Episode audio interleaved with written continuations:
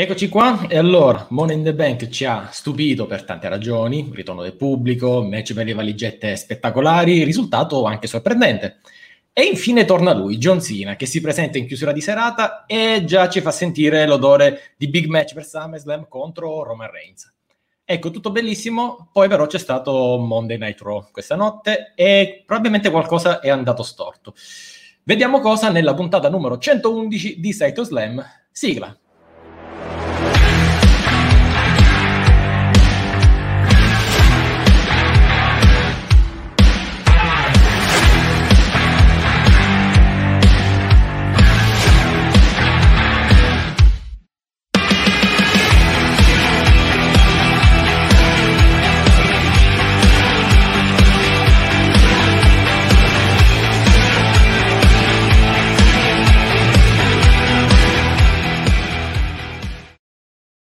E ben trovati tutti quanti qui, come sempre, in conduzione il vostro chairman, Daniele Donzi, in compagnia di una persona che oggi è ampiamente desolata. Cerchiamo di consolarla, la nostra Rachele Gagliardi. Ciao Rachele. Ciao Daniele, grazie mille per l'invito.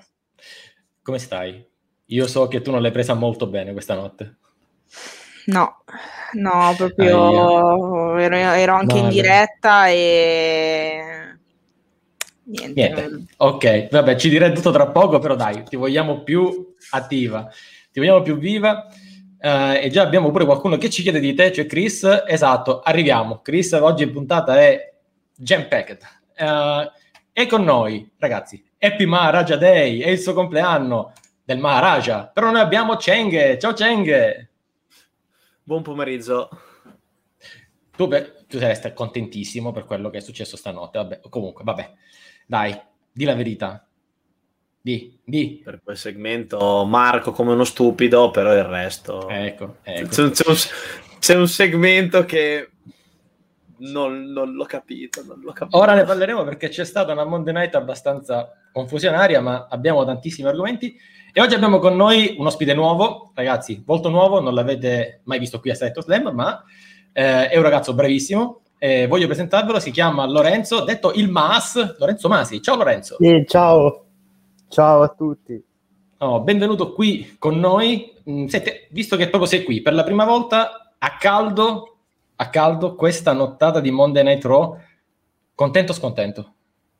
Io, eh, cioè, dividersi un po'. Io sa, in realtà io sono contento perché, cioè, per alcune cose sì, un po' inaspettate, tante aspettate. Purtroppo c'è questa cosa di dare le notizie prima. Perché se te mi dai la notizia prima, per esempio, di Goldberg, che dovrà arrivare, a questo punto mi affossi anche il ritorno di Lee. Cioè, io non è che lo colgo. Ecco, ecco, questo è, come dicevo appunto, ci sono, qualche cosa è andato storto probabilmente a Montenegro. Ci sono adesso... tanti punti, ecco, su varie cose. Allora, cominciamo la puntata con la prima volta per Lorenzo, quindi lo spieghiamo. Noi cominciamo sempre con il, la nostra rubrica L'elefante nella stanza, ovvero l'argomento, quello caldo, che ha tenuto banco per gli ultimi tre giorni. Ora, tu l'hai pure indovinato oggi, me l'hai detto in privato, ce l'hai pure nella maglietta, e ovviamente oggi non può che essere il ritorno del soldato, come ci ha, fatta, come ci ha detto il nostro Andrea Di Simone, che salutiamo in un video bellissimo. Ragazzi, è tornato John Cena lo aspettavamo, lo abbiamo detto, chi ci segue lo sa da diverse settimane, era nell'aria ed è successo, adesso è tornato. Però un conto è che te lo dicono, succederà, e un conto è poi quando succede, perché poi c'è l'atmosfera, c'è un po' il tutto, c'è un po' uh, questa attesa che viene finalmente appagata e già a questo punto si guarda SummerSlam con, con interesse, anche perché è un match che probabilmente non ha un vincitore scritto, per quanto molti ho letto già dicono è sicuro Roman Reigns. È vero, ma chissà. Diciamo, Raghi, tu so che sei abbastanza a favore di John Cena, dimmi tu se però no. Tantissimo. Tantissimo. Quindi dimmi tu, vuoi il diciassettesimo titolo oppure... Eh, intanto come l'hai vissuto? Cioè il ritorno? Ti ha emozionato, te l'aspettavi, lo sapevi? Vabbè, aspettare me lo aspettavo. Uh, il fatto se, che mi abbia emozionato, onestamente no, perché semplicemente, ma nulla contro John Cena, anzi mi è sempre piaciuto.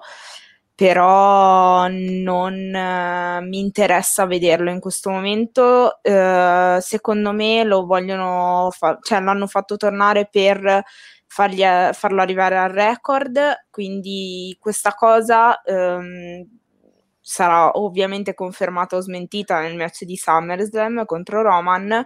Se gli fanno vincere il titolo è stato puramente per alzargli il numero dei titoli sul suo curriculum, altrimenti se serve ancora di più ad alzare lo status di Roman, ben venga, però diciamo che io sono una di quelle... C'è la maglietta di Roman Reigns. Sì, sono una di quelle pochissime persone che probabilmente non ha provato nulla per, per, questo ritorno, però ho apprezzato comunque l'atmosfera che si è creata, cioè oggettivamente capisco l'importanza, come capirei l'importanza di un Brock Lesnar contro, cioè un ritorno di Brock Lesnar, anche se io non sono per niente fan. Ecco, lì non sono per niente fan, a differenza Vabbè, di John Cena. Quello, cioè, ci avevamo dato, intanto fermi perché... Cioè, Enzo, Menzo, dovunque tu sia, in realtà è qui il nostro mezzo che manca da Saito Slam diverse settimane mezzo, noi ti aspettiamo e chissà, magari settimana prossima torni con noi. Il Saito Slam senza mezzo non è più la stessa cosa, devo dire c'è aria di freschezza, non ci sono le venturinate, è tutto molto bello. Però dai, torna che abbiamo un po' di effetto nostalgia. Uh, Cheng, tu come l'hai vissuta? Sei stato dello stesso parere di, di Rachele, indifferente, mh, mm, te frega niente? Ormai era tra lei o Becky, eh, tra, lei, tra lui e Becky si sapeva che qualcuno doveva tornare. Io purtroppo ho la sfortuna che per una questione, per, anzi per varie questioni non guardo i, gli show in diretta, sia mm-hmm. perché il giorno dopo lavoro e anche perché per fare i miei video ho bisogno del minutaggio col minu- sotto per segnarmi le clip nel momento esatto, dunque sono arrivato a fine incontro, visto che mancavano 4 minuti, ho fatto uno più uno. E quindi lì. Eh, sì, era lì. Poi, ma al di là di quello è stato quando ha preso il microfono. Ecco. Roman. Ecco, lì in il microfono ha detto adesso dirà acknowledge me e si era capito. E viene qualcuno, arriva qualcuno. Però cosa ti aspetti da questa faida? Cioè adesso abbiamo un mese davanti. È un, un mese un, di costruzione. Un, sarà un ottimo più uno per, per Roman. Ok, quindi comunque per quanto possa essere buona la costruzione, per quanto possa esserci molta spinta dietro Sina, i fan, dal vivo, tutto questo, tu comunque dici Roman è incrollabile, da lì non, lo, non, non sarà Sina a togliere... No, è un più uno, Sina... Credo che Sina, dopo tutta la fatica che ha fatto per eh, finalmente essere ben voluto da tutti, non gira il cervello e dice no, adesso gli rubo tutto e torno mega cattivone. No. No. Lore... Lorenzo, per te?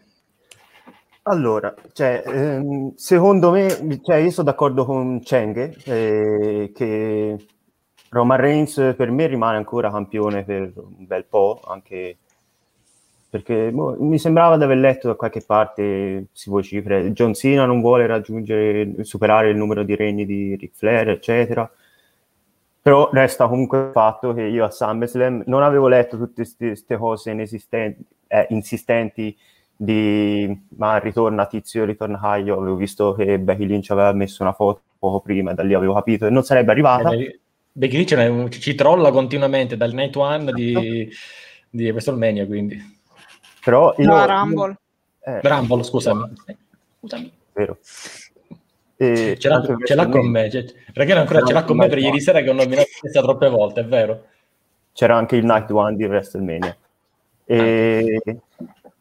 Cioè, io l'ultima volta avevo letto qualcosa, sentito qualcosa, è quando Meltzer ha, ha detto John Cena tornerà, per SummerSlam ci sarà, lo disse una decina di giorni fa circa però non mi aspettavo arrivasse subito a, a, fine Money in the Bank, tant'è che io sono esploso in quel momento, ero in live a guardare una delle poche volte lo guardo da solo, tra l'altro, e cioè, io sono esploso. Dopo un main event e comunque ha avuto, è iniziato veramente lento, pareva il festival di Huntout, però a un certo punto anche Robinson per esempio, sarà per il pathos, ha fatto la faccia a quando all'ennesima count-out. Però, no, però poi... in effetti... In effetti invece è stato un pochettino lentino. E soprattutto questo è un, un, tema interessante, nel senso io me l'aspettavo il ritorno di Sina, un po' ci aspettavamo tutti, però ehm, se me l'avessero detto, se mi avessero chiesto secondo te quando torna, io avrei detto lo SmackDown successivo, cioè intanto non gli togliamo il palcoscenico finale al um, Roma Reigns, Edge, tutte queste storie così, anche perché già era scontatissimo che intervenissero gli Usos, era scontatissimo che controintervenivano i Mysterios, quindi già eh, come il nostro buon Massi, che risalutiamo, aveva pronosticato c'era un overbooking pazzesco, cioè metterci alla fine pure il ritorno di Sina, ho detto vabbè, tornerà al prossimo SmackDown, tanto ormai siamo on the road, e invece l'hanno messo alla fine. Esatto, è quello che penso come te, ecco. Aspetta, cioè abbiamo il nostro sempre me- Menzo, è bello che Menzo è con noi, ma niente niente c'è John Cena che ha detto che torna per un bel po', perde a SummerSlam, fai da lunga, vince alle Series, o addirittura alla Rumble 22 e perde a Mania 38. Vedete perché il, Menzo, il, nostro Venturini è in vacanza? Vede ancora, deve rinfrescare, deve capire, deve rinfrescarsi le idee. Cioè, mezzo c'è un, una confusione allucinogena. Boh, comunque no, secondo me intanto Vediamo cosa succede a SummerSlam, anche perché poi qualcuno deve andare in Europa a girare un film. Quindi esatto. credo, credo che dopo quello succede dopo SummerSlam è un attimo un attimo, infatti ecco, vedi Chris, Chris ci dice mezzo, sei in vacanza con Brock Lesnar, di la verità, sei lì a tagliare carne con i Bird Butcher. Comunque, va bene, andiamo oltre, andiamo oltre. Oh, bene, dicevamo, è tornato Sina e Reigns invece, facciamo un attimo un passo indietro perché, togliamo il nostro elefantone, perché? Perché ora andiamo subito tra un po' a Money in the Bank, ma facciamo un attimo un passo indietro. Cos'è successo esattamente a SmackDown? C'è stata una riunione familiare praticamente, una grande, enorme famiglia, e ora qua chiedo subito a Rachele, in attesa di Naomi. Cioè, mm-hmm.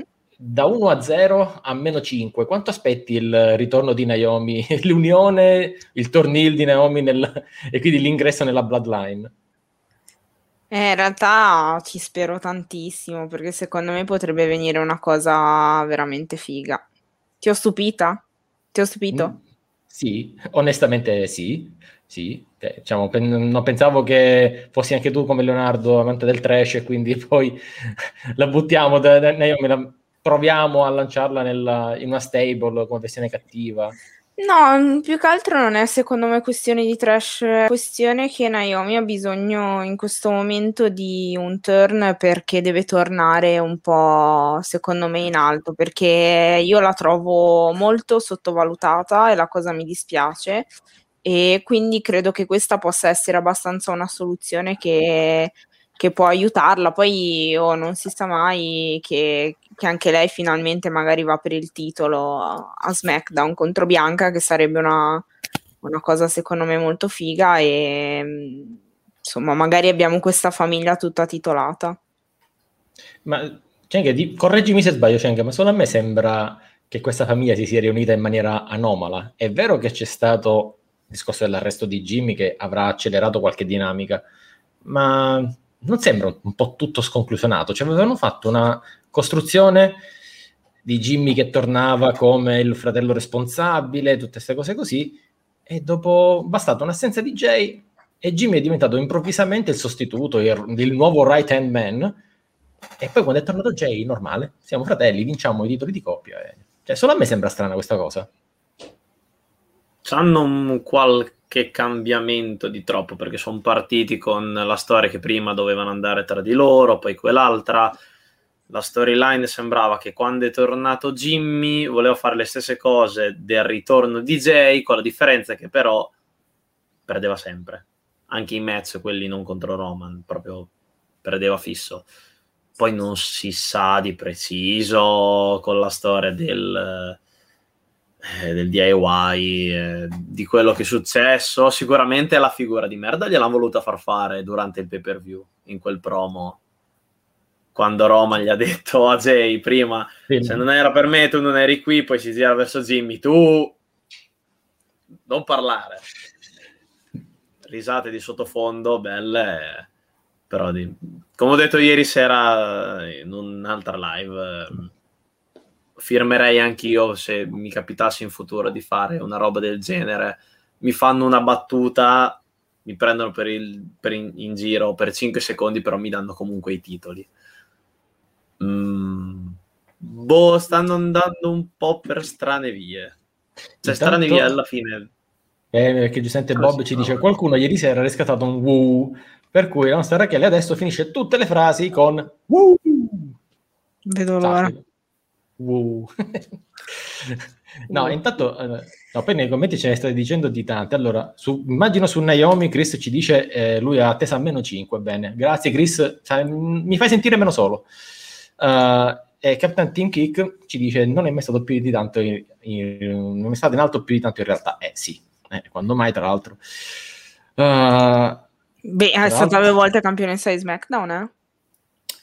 Sì, però forse penso intanto come, come apprezzamento, forse come, come, momentum. Probabilmente non ha avuto lo status. Cioè, possiamo una... detto che è sottovalutata, se no avrei, non l'avrei detto. Assolutamente. Naomi è ben voluta in America, da noi non ha dei gran fan. Sì, in America è ben voluta, anche ieri sera, durante, eh, ieri sera, l'altra sera, durante il suo ingresso si è ascoltato il pop, lei lo prende il pop.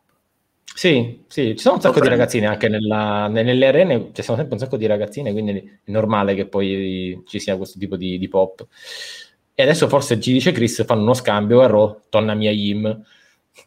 Eh, Lorenzo, tu che ne pensi? Intanto della Bloodline, se l'hanno costruita bene o se l'hanno costruita porcata, e poi questo eh, scambio che è probabile perché comunque è tornato Kit Lee, adesso si va on the road e quindi Mia Yim dovrebbe seguire quella strada. Ah, prima voglio dire una cosa su questo Miaim, eh, questo fatto di Miaim e Naomi, che secondo me Chris Ian c'ha ragione, per esempio. A Raw ci va Miaim e a no- eh. Naomi va a SmackDown, sempre per il fatto della coppia, che stanno insieme, tornano on the road insieme. Okay. Però secondo me Naomi, cioè, perché inserirla per forza dentro la famiglia samoana? Potrebbe avere il suo percorso in singolo normale. Cioè, io la vedo più una cosa a tre, quella della famiglia samoana, che rimane tra, no, una cosa, vabbè, tra i cugini, eh, tra cugini, ecco, una cosa tra cugini. Sì, sì, no, no era, era, chiaro, eh, chiaramente tra, tra, cugini, ovviamente. Esatto. Uh, però, no, però eh, siccome diciamo, c'è una sottile parete ormai tra la realtà e il character eh, on screen, quindi, certo. quindi diciamo, si sa che lei è la moglie di Jimmy, quindi è un po' come si sa che Bianca Belair è moglie di Montez Ford. Esatto. Tra l'altro io ve la butto lì, eh, cioè, voi cosa pensate? Quando i Street Profits tornano con Bianca Belair non è già scritta la faida Street Profits contro Usos, Bianca Belair contro Naomi. Cioè, ci sembra già, già, scritta questa cosa, no? Anche perché eh, avresti una faida titolata fra due ragazze afroamericane e questo conta. Sì, la WWE tiene parecchio di conto e anche per i titoli di coppia. Comunque, io volevo dire la mia. Vai. Ma Jimmy è tornato a SmackDown dopo una grande assenza. Si è ritrovato il fratello che è eh, insieme a, a Roman Reigns e è sotto il suo comando, si può dire. E, e lui è tornato con l'intento di farlo tornare se stesso, ma, che, ma se abbia, se, eh, non so parlare, se ha soltanto ha ehm, riconosciuto il capotavola per, tipo, per finta, ora che hanno i titoli possono eh ambire ad altro da soli. Può, mm. essere tutto, eh, può essere tutto, ma può essere niente. Fantabooking. Ma probabilmente sì, diciamo che la, eh, la, costruzione di Jimmy e Jay lascia aperte tante porte, anche una possibile, forse l'ho vista solo io, competizione fra i due tra chi è il miglior right hand man. Mm, Oddio, quando, quando, non l'ho pensato. Quando, quando, gli hanno, quando Reigns gli ha detto, eh ma eh, ok, voi adesso avete vinto i titoli, adesso siete voi che dovete fare qualcosa a me. E allora comincia Jay e dice, io sono qua, sono il right hand man, main event, G, main event Jay Uso, sono qui, arriva Jimmy e anche io però sono qua, faccio anch'io. Io non vorrei e comincia una sorta di rivalità fra loro due per chi è il miglior right hand man. Quindi insomma questo lo andremo vedendo. Nel frattempo ci arrivano delle fantastiche battute sugli Uso e gli Usi che se ne possono fare degli Uso, due regni che valgono uno, una mia Yim che a SmackDown non è mai apparsa. in realtà proprio come Mia Yim non è apparsa neanche a Raw. E quando ha fatto un, un diciamo, match e si l'hanno chiamata Reckoning, che bello, tutto molto molto bello. Vedo Cheng disperato. Credo ne abbia sì, fatto due. Cheng sta, sta cercando i loghi PNG. Che, che bello, Sento Slam è sempre molto bello, ragazzi.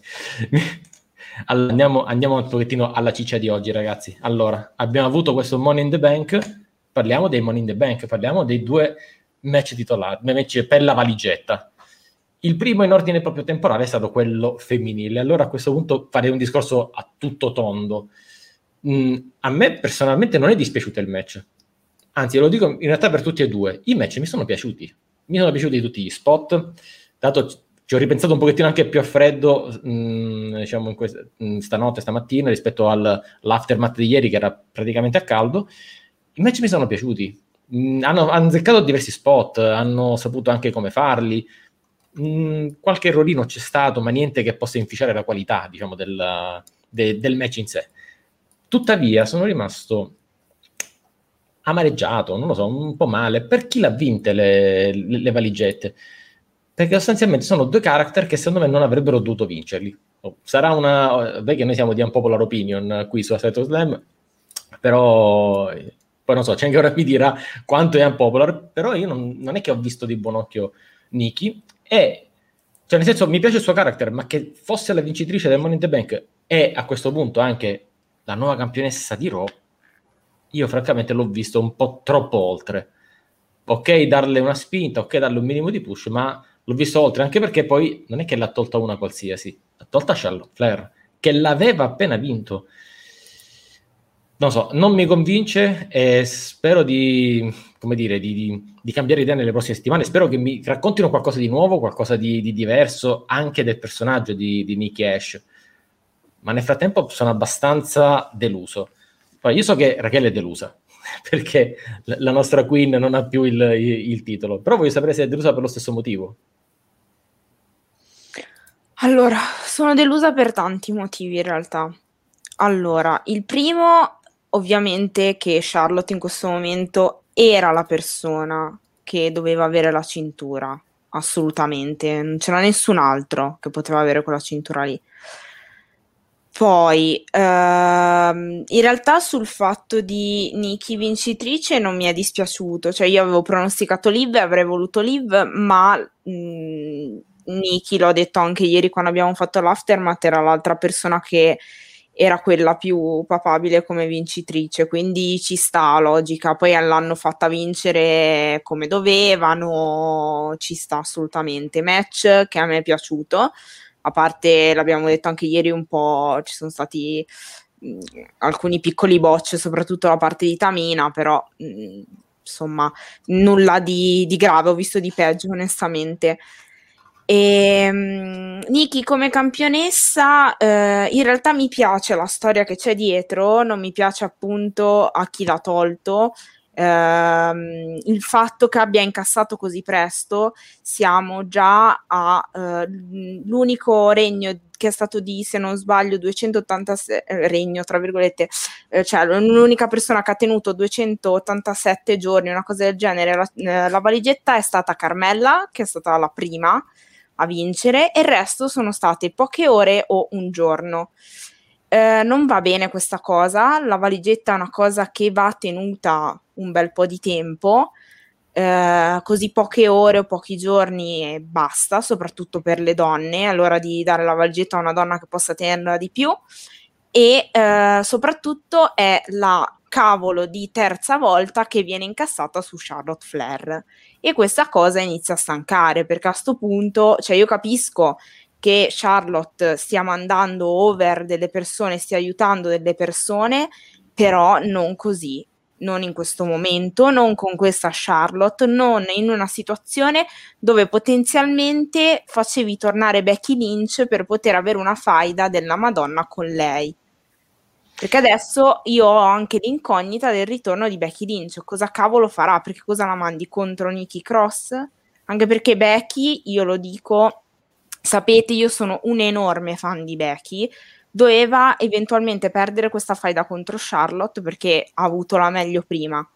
Poi c'è stato anche stanotte, probabilmente l'avete anche visto, c'è stata un po' di interazione e tra Charlotte e Becky, perché Becky ha fatto dei tweet riguardo alle parole che ha detto Charlotte, perché sono ripresi i cori fantastici Becky Becky ed era l'occasione giusta. E quella valigetta doveva essere tenuta di più però ha fatto esattamente quello che ha fatto Nikki Cross nelle ultime settimane. È stata una persona opportunista e ancora confermata la teoria di Charlotte che è l'opportunità perché ha fatto Nikki quello che ha fatto nelle ultime settimane ovvero ha vinto sfruttando un po' la, la fortuna quindi... Però senti, domanda a poi passiamo eh, la parola subito a Cheng.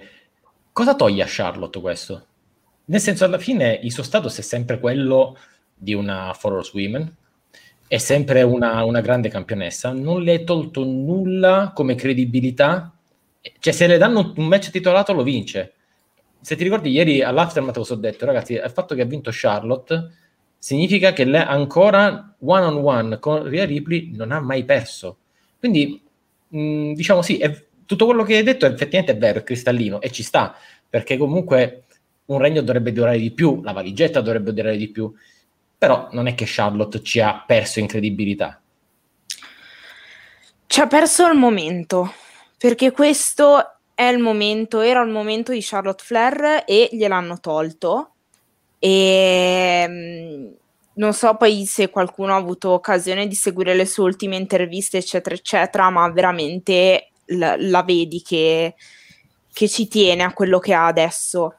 E, e le hai rovinato il momento. Sicuramente se le danno un'opportuni- un'altra opportunità, cosa che ci può stare, lo, lo vince anche secondo me, perché a questo punto o Nicky di nuovo fa robe strane di rapina o roba del genere, oppure lo, lo vince.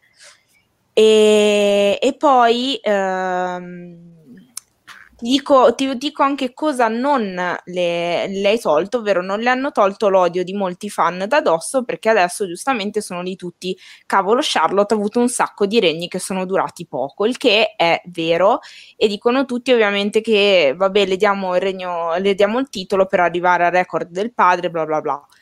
Uh, secondo me qualcosa, qualcosa ha fatto Uh, e mi dispiace, mi dispiace. Certo, ripeto, um, sicuramente lei con lo status che ha e, mm, e tutto quanto è lì per uh, aiutare le, le, le, nuove, tra virgolette, wrestler per farle salire tutto quanto.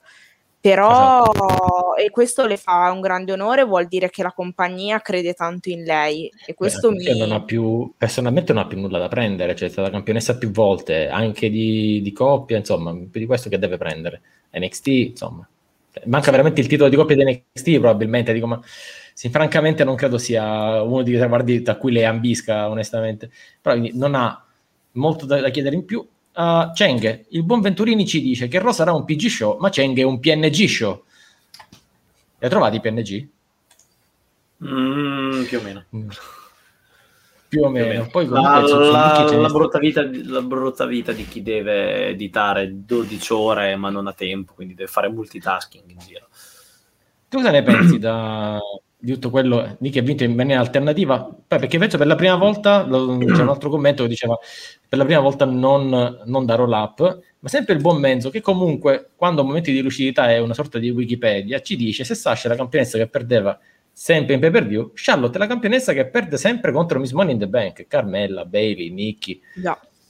Cioè, lei, sarebbe meglio fingere un infortunio e andare via nel momento in cui c'è Money in the Bank praticamente.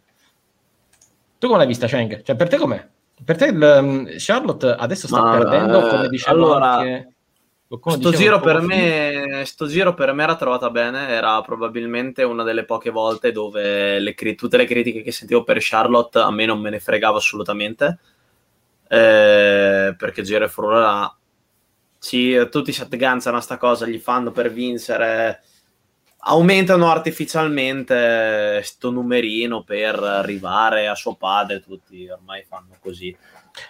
Chiaramente l'aiutino... Ma non erano 14? Non erano 14 i titoli di Charlotte Flair? Sì, Cioè, ma come- non contano, non contano NXT quando vai nel main roster e non le hanno contato neanche il tag team, mi sembra. Vabbè, no, il tag team ci sta, dico, eh, i titoli in singolo pensavo li contassero tutti, anche cioè, più volte avevo sentito 14 time champion. Ma quindi perché adesso NXT non è considerato un titolo mondiale, mi sa, quindi non eh, tendono a non, Posso dire una eh, cosa? a non considerarlo. Ah, Se posso dire una cosa, scusate. Vai Lorenzo. Ieri, ah, durante Raw, lei ha parlato di un Diva Champion, eh, cinque eh, volte campionessa di Raw, e poi il titolo di SmackDown, Sì. Se non sbaglio. Non è che non ha Sì. parlato del titolo di, del due volte campionessa di NXT. No, è quello il punto di È appunto per eh, quello. Sì, sì. è quello si stava dicendo sostanzialmente non avendo citato i titoli di NXT, il record di suo padre è ancora più lontano. Quindi ci stanno sostanzialmente dicendo che avremo altri cinque regni fantastici di, di Charlotte Flair che durano un giorno. Eh, No, per me ci sono stati ta- tanti, tanti errori nella scelta fatta. Tanti errori. Eh, però sono fatti a Raw. A, a Money in the Bank per me non ci sono stati, anche perché finalmente sono riuscito a godermi un match tra loro due.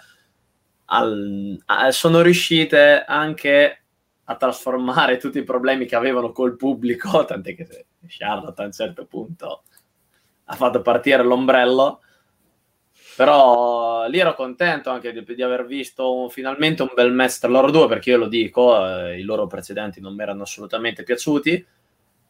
A Ria ieri, eh, l'altra sera gli avevano dato ok, te stasera sei face e non sei più quelle robe mezze mezze. Infatti quando entrava ha fatto tipo la mossa del Papa che va a dare così ai bambini, dava il 5 a tutti. Finalmente ho detto, oh, finalmente è face, lo sappiamo e, e non c'è il marameo, robe strane. Eh, cosa particolare nel kickoff? Cosa particolare nel kickoff eh, parlavano e, e di questa cosa si chiedevano davvero se cos'è Ria Ripley? Facevano è cattiva? È buona? Anche loro, per quanto il, il kickoff parte con discorsi preimpostati dalla compagnia, poi non riuscivano più neanche loro a parlarne. Si, face- si chiedevano, quindi è buona? È cattiva? È così, cos'ha? E gli altri non sapevano cosa rispondere, erano completamente andati fuori, fuori discorso, non, non sapevano come riprenderlo. Quindi, o almeno c'era stata questa direttiva. Io l'avevo detto che secondo me far perdere Ria poteva essere può essere un modo per dirgli ok facciamo un passettino indietro ricarichiamo bene intanto magari facciamo passare Becky con Charlotte eh, e poi la ritiriamo su a 24 anni ancora tutto il tempo del mondo e devo- oh, e Charlotte C'è Può Lorenzo che fare. sta facendo proprio, sta, sta mordendo, dice vorrei esplodere. Dici tutto, Lorenzo. eh, No, no, no, non è vero, assolutamente. Di, di la No. verità, sti marameo, sti marameo di Ria Ripley non ti sono piaciuti. Ma io la replay non la sopporto a prescindere. A parte quando era NXT potevo guardarla. Però da quando è arrivata così nel main roster, perché deve sostituire Charlotte a WrestleMania, perché Charlotte non c'è al Covid. Questa vittoria forzata in un match anche secondo me molto brutto con, con Asuka, poi quelle sono opinioni personali, ognuno ha le sue, però per me è stato uno dei più scarichi della sera. Poi cioè, ha fatto questo regno da anonima, arriva così all'improvviso, non ce la presentano, non ci dicono chi è. Un giorno fa una Oh. cosa, l'altro giorno ne fa un'altra. Cioè, te non capisci chi è, cioè, dici, ma io devo tifare per Ria Ripley, ma come faccio? Cioè, io non posso tifare, se te me la proponi come face vuol dire che me la vuoi far tifare, ma io non ce la faccio, cioè, proprio... È, è- è stata proposta male, ecco, in sostanza. No, ma guarda, mi trovi perfettamente d'accordo. Mm, È un po' lo stesso discorso che ho fatto tempo fa per Apollo Crews. E quando c'è stata la rivalità con, con, con Big E, no? Sì. Per il tiro intercontinentale, un po' ci siamo chiesti, ma chi è Big E? Cioè, alla fine qual è la personalità da face di, di Big E? Ragazzi, tra l'altro, eh, non l'ho citato a caso perché adesso appunto parliamo anche di, di lui. E- mentre invece Apollo Crews gli hanno detto è, una- è un character ridicolo perché la Nigeria, queste robe qua, gli antichi, gli antenati, tutte queste robe è così. caratterizzato. Bravo, ecco, è caratterizzato. Sai chi è, sai come è fatto, sai quello che deve dire, perfetto. E allora, e, e lui, e quella cosa paga, cioè è ancora campione intercontinentale. Sì, però non è che qua. ci va da dietro. Eh, no, Maria Ripley siamo lì, eh. Cioè, Sia Ripley, come hai detto tu, è, è salita lì, è salita, ci dicono this is my brutality e quindi ti aspetti qualcuno badass, proprio bello, che arriva, spacca tutto, faccio Marameo. Appunto, e poi fa così, cioè, capito? E, e, e poi Marameo, cioè questa è la cosa che mi ha fatto sberellare diverse volte, perché ho detto ma... Eh. Quella è spacca tutto e poi vince grazie a stratagemmi, ma comunque secondo me non è lo stesso discorso di Big E, anche perché Big E cioè, ha una carriera nel New Day, ha avuto, ha fatto una carriera nel New Day, si può dire, e che comunque la, lo ha caratterizzato, cioè lui è quello del New Day che ora non è nel New Day. No, Però infatti questa roba poi ancora bisogna capire dove va a finire. Parliamo un secondo, visto che siamo qui e parliamo di ladder match, mh, io direi giusto per chiudere quello su, sul, sul, titolo femminile, ci hanno, dicevo anche ieri all'Aftermath, ma in realtà da, da diverse settimane che lo dico, mh, mi è quasi dispiaciuto per Liv Morgan. L'hanno costruita molto bene, ora poco fa lo diceva forse anche Rachele che era la sua seconda preferita, guarda, non era la mia preferita all'inizio, ma la prestazione durante il match mi ha quasi fatto cambiare idea, perché l'hanno costruita bene, ci hanno fatto credere che potesse essere una di quelle che vincono, perché ha avuto delle vittorie convincenti a SmackDown, poi durante il match si è comportata benissimo e ha detto vuoi vedere, vuoi vedere che ce la stanno facendo vincere, le stanno dando la valigetta e magari ci crederanno ci crederanno a quello. E invece non ci hanno creduto. Uh, quindi un po', un po', devo dire mi dispiace, esattamente come mi dispiace per, per, Alexa. Ora di Alexa ne parleremo un pochettino più avanti perché visto che c'è stato un graditissimo ritorno in puntata questa notte, adesso poi ne, ne accenneremo. Però ecco, durante il, il match, mh, mm, il match femminile, Alexa è stata una presenza forse quella che ho cercato di guardare con più attenzione. Adesso non so voi, io ho cercato sempre vedere che cosa facesse Alexa, perché mi aspettavo qualcosa sempre di strano. E quello che mi resterà, e lo confermo, l'ho detto ieri sera all'aftermath, e lo confermo, mi sta restando soltanto questo fermo immagine di tutto il match di Alexa e, eh, e Zelina Vega che si guardano in cima alla scala con lo sguardo di Zelina Vega con gli occhi sgranati. Questo forse è stato il, il momento che di tutto il match mi è rimasto, che poi hanno fatto degli spot anche interessanti quello sulla scala, quello quando la scala era dritta, la solita spaccata di Naomi, ne hanno fatti diversi, ma questo è quello che mi ha, mi ha, mi ha colpito e mi è rimasto. Chiedo a voi, dico, tra Liv Morgan e Alexa cambierà qualcosa? Ne nel giro velocissimo di domanda perché, perché poi dobbiamo passare a Big E. Questi due character cambiano prossimi, nelle prossime settimane? Raki? Alexa no, anche perché sta andando avanti con questa rivalità con la nostra amatissima e grandissima attrice da Oscar, Eva Marie. E invece Liv Morgan probabilmente sì, ma non, non tantissimo, però sicuramente cercherà di darsi una spinta in più. Cheng, secondo te la, la nostra Liv farà qualcosa? Mm, Alexa si inventerà qualche altra cosa? A parte il ritorno di cui parleremo tra un po'? Allora, Alexa, Alexa col passare delle settimane l'hanno trasformata sempre di più in un character ormai ordinario perché si sono resi conto che col ritorno del pubblico non potevano più fare i segmenti delle sparizioni o robe strane. Dunque, ogni settimana vedete che hanno fatto sempre meno robe. Ormai è diventato un character lì, fa la Mortisia, e, Mortisia. E fa quello, e, mm, fa i suoi giochini.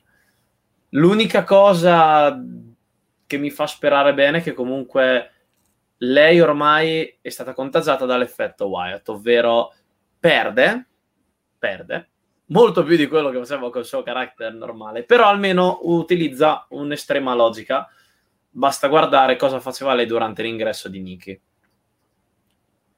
Io continuo a pensare che tra loro due continuino a fare qualcosa. Fino a ieri sera pensavo, magari fanno un, ti- un team in cui con i poteri Alexa fa svenire le altre, arriva Nikki e e, e, pinna la gente, però è saltato cioè, tutto. Eh, Alexa, una sorta di bodyguard demoniaco di, di Nicky? No, un, un, classico tag, un revival vado, di, di, quello che era de, dell'anno scorso. Vado a cavarmi gli occhi domani mattina. Uh, Lenzo, secondo te? Secondo me Alexa, ora l'avete vista, no? L'ultima puntata di Raw, giustamente. Mm. Che cosa l'ha detto a Eva Marie? Metti in pausa Doodrop scusami un secondo, Alex Dandy, grazie per averci, ci averci ospitato e grazie anche a Overend Italia per seguirci. Vai Lorenzo. Ecco, volevo dire, cioè, nell'ultima puntata di Raw c'è stato il segmento del parco giochi di Alexa e sì. da lì si possono trarre un bel po' di conclusioni. Intanto è tornata lì, la bambolina. Oh, Beh, ecco anche se l'ha limitato i poteri, eh, sono stati limitati no, i poteri, insomma l'ha detto comportati bene. Mossa di marketing anche sta, dato che hanno rimesso da poco la bambola, che era due giorni fa o tre, hanno messo la bambola sullo shop. E anche questo comunque conta perché bisogna vedere che cosa vogliono vendere e che cosa no. Eh, ce lo diceva il nostro prof in una live di qualche settimana fa, abbiamo... o forse no, aspetta, settimana scorsa c'era, c'era Cheng qui in diretta che ci diceva che stavano rimettendo la, la bambola, in... vero? Ho detto che era andata out of stock. Out of stock, guys. Direttamente. Ah sì, eh, come no. E poi comunque ora c'è, l'ho detto a Iva Marie, perché non metti in pausa Dudrop, almeno vedi che cosa sai fare. Ma se Dudrop andasse insieme a Alexa? Eh, infatti, secondo eh, me, ecco, hanno questa logica di piantare dei semini, no? Ti dicono, ti fanno sì. venire un dubbio, ti fanno pensare che una certa cosa possa capitare, non capitare, e allora poi nel tempo si costruisce. Poi se non si costruisce è facilmente dimenticabile. Eh? Quindi vediamo, hanno ricostruito Lili, è tornata. Io direi di sospendere il giudizio su Lili perché ce l'hanno soltanto fatta vedere, quindi non sappiamo che direzione vogliono farle prendere. Quindi Speriamo non sia niente di troppo trash, se no dovremmo chiamare in, casa, in causa il nostro esperto Leonardo Lucarini. Uh, prima di smuovere uh, ad altri argomenti di Monday Night anche se non, uh, non, non confermeremo tutto Monday Night questo lo lasciamo al Big Red Machine di questa sera, ore 20.30 con Andrea Di Simone, io direi andiamo alla, a Big E. Ragazzi, Big E. Cioè, cioè Big E. Ha vinto Big E. Cioè, io non ci credo ancora, nel senso mh, mm, è una di quelle cose che sai che possono capitare, che poi quando capiti dici no, non è successo davvero. Gli hanno veramente dato la valigetta. Ragazzi, un character che è stato il vuoto cosmico per mesi, senza alcun momentum, ha perso tutte le faide che poteva avere, probabilmente, nulla, e gli si dà la valigetta per cercare di rilanciarlo. Per me, pessima idea. E vedete che questa cosa, il fatto che abbia vinto alla fine, a me personalmente ha rovinato il match. Un match dove ci sono stati un sacco di spot interessantissimi i voli di Ricochet, quello sulla scala di, di, Kevin Owens. Ci sono stati un sacco di spot fantastici. La vittoria di Big E mi ha lasciato quello amaro. Poi si dice che ci, ci si ricordi soltanto il finale no, di queste cose. E probabilmente ci ricorderemo solo questo. Ora, non sappiamo che cosa succederà. Speriamo che lo tenga a lungo, perché se no, anche, se anche questo Money in the Bank ce lo facciamo andare subito, addio. Almeno un Mr. Money in the Bank che duri qualche mese ce lo dobbiamo avere, quindi speriamo che duri a lungo. E io personalmente spero che torni Hill, spero che cambino la narrativa, spero che non lo rimettano insieme al New Day, perché comunque se lo metto insieme al New Day, e l'ho detto anche ieri, è proprio il fallimento generico proprio della, del personaggio in singolo di Big E. Vuol dire che non hai saputo fargli fare nulla e allora l'unica storyline che riesce a costruire è vado a vendicare i miei amici del, del New Day. Ecco, questa è la cosa che spero non, non capiti. Speriamo che riesca a cambiare. Ditemi voi le vostre. Raghi, si comincia da te. Sì, allora io non lo avrei fatto vincere ehm, perché non, non, so, come hai detto tu, almeno che non faccia un tornil, la, la, cosa è quella di, di, andare un po' dietro al New Day, eccetera. Ehm, avrei fatto vincere Riddle perché sarebbe stato interessante una possibile cosa con, eh, con Randy Orton, io l'avevo anche pronosticato. E, e, con gli altri onestamente vedo che stanno abbastanza vivendo tutti il loro momento, cioè darlo a Nakamura non aveva senso. Uh, Morrison sta avendo le sue cose un po' con Miz, uh, forse Ricochet, però comunque ha avuto anche lui delle cose un po' con. Uh, con Morrison e secondo me Riddle era quello più interessante da vedere. Seth Rollins ov- ovviamente mi sarebbe piaciuto perché sono una sua grandissima fan, ma allo stesso tempo lui aveva già la strada eh, spianata per una faida con Edge a SummerSlam, il che mi rende felicissima, non vedo l'ora. Beh, Quindi... almeno, vedi che c'è qualcosa che ti risolleva il morale, dai. Sì, dai. questo sì, assolutamente. Ah, oh, hai visto. E quindi non lo so, uh, Big E bisogna appunto, anche come ha detto il Menzo, bisogna anche vedere come vanno a sviluppare la cosa. Certo, sarebbe bello un tornil per vedere magari un Big E un po' più diverso che ha anche il pubblico in realtà che lo sta sostenendo molto da svariati mesi. Quindi vedremo. Assolutamente sì, tanto ci dice Chris, il match doveva finire dopo che Morrison aveva spruzzato l'acqua a Nakamura e sarebbe stato perfetto. Beh sì, sì, guarda, onestamente, onesto, lo avrei preferito. Almeno mi sarei andato via con una risata. Sinceramente io sono andato via abbastanza, abbastanza amareggiato. Cenghe, tu quanto eri amareggiato? Beh, in realtà tu, sei, tu non sei amareggiato, dai. Hai spuntato il, il, nostro, il nostro, grandissimo Ginder durante il match, sta, ha portato via con un sacco di patate Drew McIntyre, cioè più contento di così. No, allora, la verità è che Ginder è andato a prendere, mi tocca leggerlo perché è una... Allora, Ginder è andato a prendere Drew per forzarlo per fare la reunion della Trim Band perché lui non la vuol fare, quindi lo sono andati a prendere, l'hanno portato via di peso, l'hanno nascosto nella Ginder caverna e poi tutti via nella Ginder Car, adesso vanno ad Impact, rubano It's Later e poi il piano malefico sarà completo di fare la Trim and Band perché quel cattivone di, di Drew non vuole. Ma il Slater non è a Impact. No, dov'è che andà?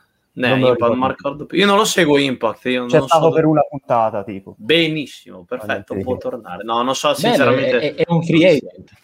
Sì. Non so sinceramente dove sia, non, se... non ho mai seguito la TNA o Impact, io anzi ero rimasto che era lì.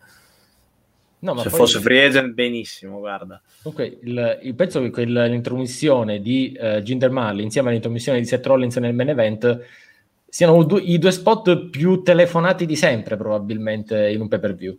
Telefonatissimi. Al di là che Seth l'ha, l'ha spo- gliel'ha fatto proprio palesemente dire finito il Money in the Bank. Ha detto eh, che iniziava a dire change, change, change, change. Ok, chi scappa eh, dal titolo universale io vado. No, sappiamo già che te vai dentro, lo sappiamo, eh. c'è, c'è, scritto qui, guarda, run in. Però sul Money in the Bank eh, anche a me non piace Biggie, non ha da dire. Come ha detto Rachele, spero anch'io un eventuale turnil o lui o in caso di possibile reunion con roster con Woods e Kofi che turni qualcuno di loro facciano sto benedetto split come dico sempre piuttosto che rimanere fermi con gli standard attuali, provate a, fa- a cambiare, a fare qualcosa. Sempre, io la penso sempre così. Mm, però il match per me è stato il migliore della serata. Non, non mi faccio rovinare la festa, rovinare la visione se non vince uno che speravo. Poi, bene o male, è andato tutto bene. Tipo, per quello delle donne, scusa Raki se devo sempre criticare le donne, ormai sono diventato il nemico numero uno eh, da uno dei miei senti, basta. Che non citi, basta che non citi Tessa. Se, mm, se, no. se, se, citi Tessa si arrabbia, e anche tanto. Io non cito nessuno perché, ripeto, io Impact non la guardo. e, no, tipo, il finale del Money in the Bank femminile, ok, quello un pochino, con il fatto che ci sono stati un po', non dico di spot sbagliate, ma i boss me ne frega relativamente. Semplicemente si vedevano le, le concatenazioni, i classici spot, magari manca un pochino di esperienza, ma per, eh, da parte delle ragazze di se la faranno piano piano, non c'è problema. Invece, per quanto riguarda quello maschile, hanno giocato anche meglio con le telecamere, cosa che vero, quello femminile non vero, hanno fatto, vero. ovvero non mostravano mai le... Per esempio, si lancia Drew dopo che ha fatto uno spot inizia a correre, si rilancia di nuovo, non avevano mostrato la gente fuori, quindi te non sapevi che lui si sarebbe lanciato. Però per Ricochet mm. l'hanno fatto questo. Per Ricochet invece si vedeva. Sì, sì, vabbè, per Ricochet si vedeva, ma non sempre devi... Non sempre riesci a farlo, questo giochino. No. no però no, il, fatto cioè, siano, il, fatto che ci siano riusciti, diciamo, è tanta roba anche quella. Almeno. No, perché poi quello che rimane negli occhi del telespettatore è anche la resa televisiva. Quindi certe cose che... Sì, poi magari si scopre che non li hanno inquadrati perché hanno sbagliato, eh? Io la, la, regia WWE ultimamente sta facendo delle cose stranissime, per esempio l'altra sera durante Money in the Bank nel match di AJ, Homos e Viking hanno iniziato a inquadrare la gente che a blocchi si alzava e andava a fare la pausa. Sbagliavano e inquadravano questi qui. Poi si rendevano conto oddio ho sbagliato telecamera e switchavano subito Beh, eh, sì, purtroppo sì, ma sai cos'è? Magari in questi momenti, momenti di vita vissuti anche nell'arena, fa piacere, purché ci sia il pubblico, non lo so. Mas, per te Big E è la persona giusta o io la butto lì, eh, perché lo, lo, volevo, io volevo Riddle, io volevo Bro in the Bank. È una sorpresa Big E, sì, in effetti. Secondo me è, ovviamente. Perché magari ti aspetti qualcun altro. Io avevo detto due settimane fa circa quando ho visto Drew fuori dal match di qualificazione, prima che, che mettessero il triple threat, l'ultimo posto, secondo me la vince Drew McIntyre e si va a riprendere il, il titolo a SummerSlam, dato che non può più sfidare Bobby Lashley dopo la stipulazione messa. Poi gli indiani mi hanno nominato la festa e quella sarà la mia immagine che mi rimarrà sempre impressa di tutto il lato del match. A parte Ricochet che è il mio atleta maschile preferito di, di tutto il panorama del wrestling. Ma Riddle, ma perché me lo proponi per due settimane con questo infortunio alla caviglia eh, che a tratti non riesce a fare niente, poi intanto si sveglia, eh, tant'è che fa anche Karate Kid lì con la mossa del cigno, e poi arriva Money in the Bank e sta benissimo. E, questo, a me non mi va giù questa cosa. Io volevo che co- continuate la storia, fateci qualcosa con questo Riddle che è infortunato, può lasciare il posto a Orton magari. Però Guarda, avrebbe, avuto, avrebbe, avuto, senso se poi avessero deciso di fargliela vincere, che magari sai, ti raccontano che va contro tutte le avversità, ti sì. raccontano che va contro tutto, e quindi pur infortunato vince la valigetta. Sì, vince la valigetta realtà... e poi magari fa lo stronzo con Riddle, cioè gli dice ciao, cioè, me, grazie di avermi aiutato, mi ha fatto vincere la valigetta, arrivederci. E rompono gli eh, arti Sì. Eh, però No, però dopo, dopo, mesi di costruzione dell'archebro farli rompere, dai, speriamo di no. Cioè, in effetti quello era un po' più la cosa... Dice, dice Chris, prima o poi doveva guarire, non era nemmeno tanto grave, e beh, effettivamente sì, dico, non è che era l'infortunio della vita, era una botta presa, diciamo, poi in una settimana, bene o male ci si riesce a recuperare. Però io però continuo... Avanti due settimane eh, me l'hanno portato avanti due settimane così. Boh, mi fa strano, ecco. Boh, direi no big deal, nel senso poi alla fine non era, ripeto, avessero deciso come avrei voluto che vincesse, allora avrebbe avuto un senso. Diversamente con la decisione di dare la valigetta a Big E, tutto il resto è stato, uh, come dire, intrattenimento, cioè ti hanno fatta proprio per uh, così, per, per, mostra- per, fare uno spot qualche giorno, un paio di settimane e, e via e per il resto Riddle ha fatto quello che si supponeva dovesse fare non vincendo la valigetta e quindi archeio a tutti, dei bei match, delle pose, tutto quello che vuoi, ma più di questo non gli hanno fatto fare. Un peccato il perché... Eh. Il match è stato bello. Sì, sì, ha voglia, quello senza dubbio. esatto, no, ma la cosa che mi ha, mi ha fatto molto piacere, quello che mi ha fatto meno piacere è che adesso lui ha questo momentum, non so se ce l'avrà poi più avanti un momento così elevato da potergli fargli vincere un, un Big Four uh, o un, un, qualcosa del genere. Cioè, ora c'era il Money in the Bank e, e, poi la prossima chissà quando sarà. Spero che vogliano costruire per SummerSlam AJ Styles Homos contro gli Arcade Bro e magari anche li fagli vincere il titolo. Però nel frattempo penso sia stato uno dei, degli sprechi più, più assoluti. Però questa è la, la mia opinione Raghi, tu che ne pensi? Cioè, Riddle è uno spreco di... non di ossigeno, come direbbe Axel Fury, che salutiamo, ha uno, uno spreco di momentum.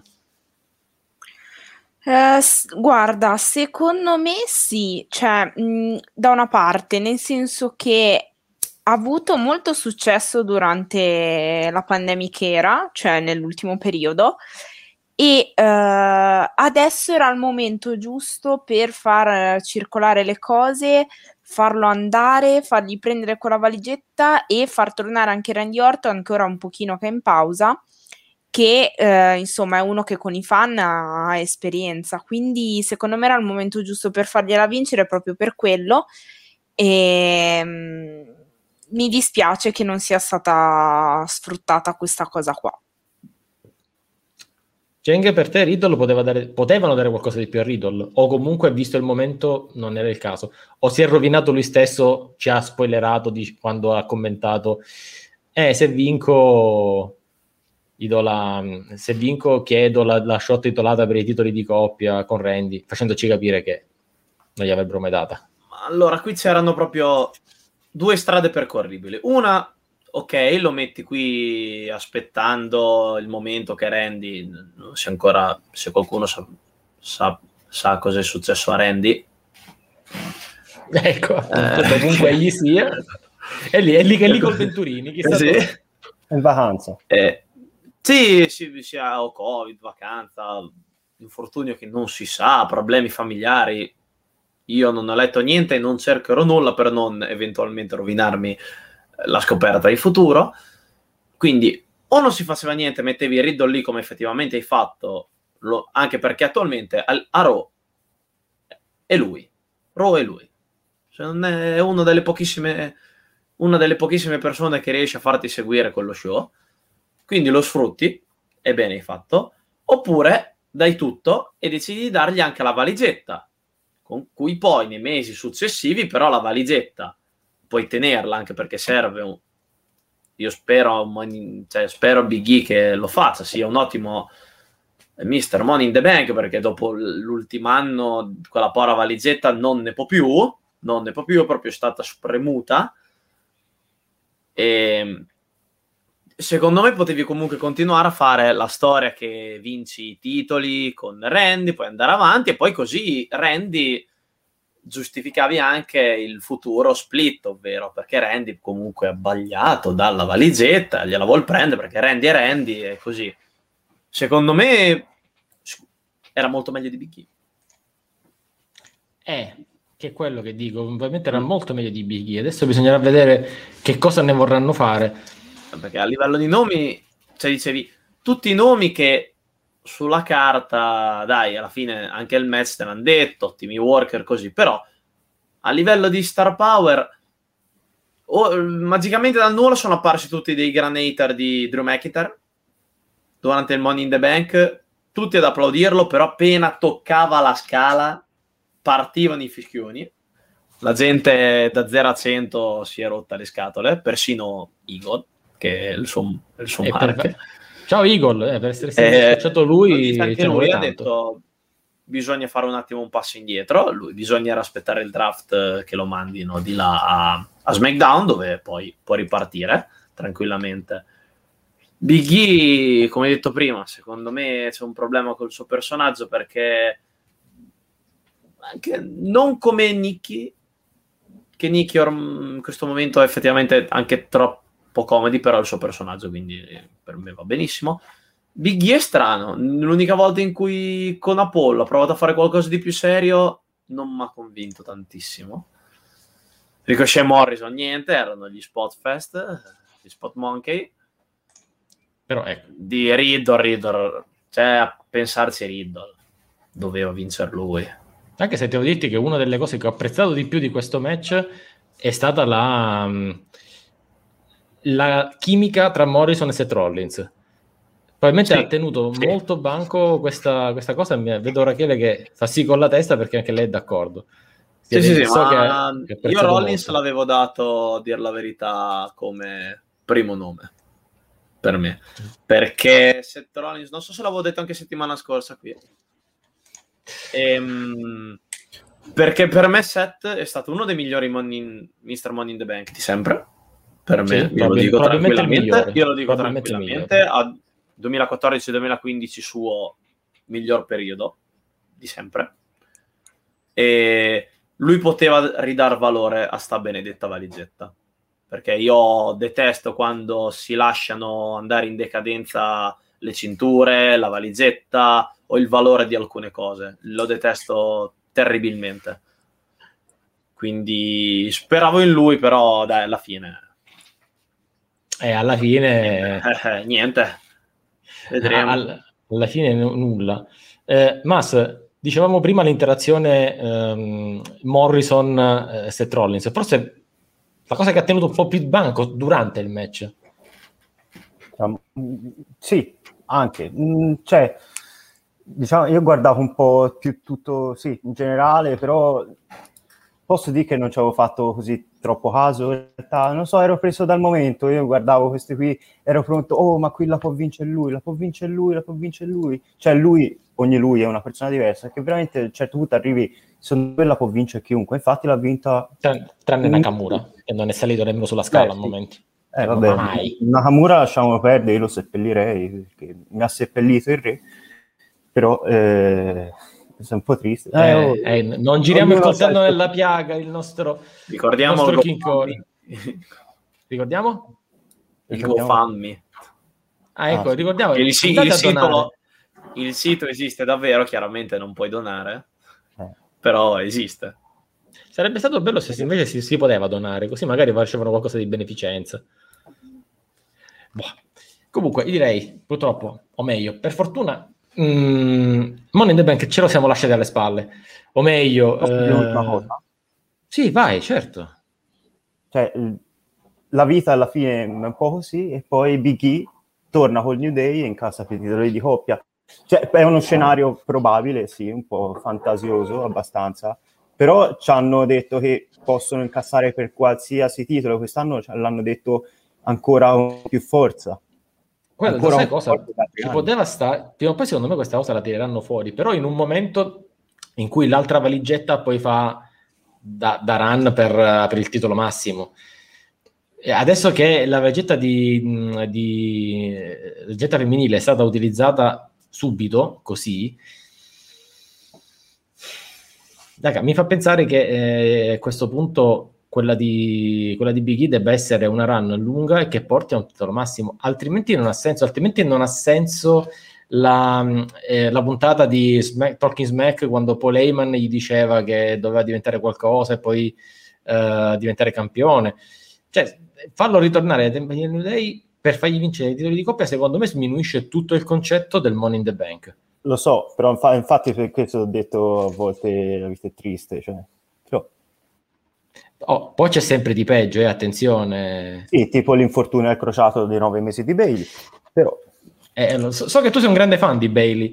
E, Eh, e quindi- sì. qua c'è un'altra fan di Bailey, eh, attenzione. e fa bene, e fa bene, purtroppo No, ma io non mi riferivo all'infortunio di Bailey. Bailey quando tornerà sarà sempre un piacere. Io devo dire la verità.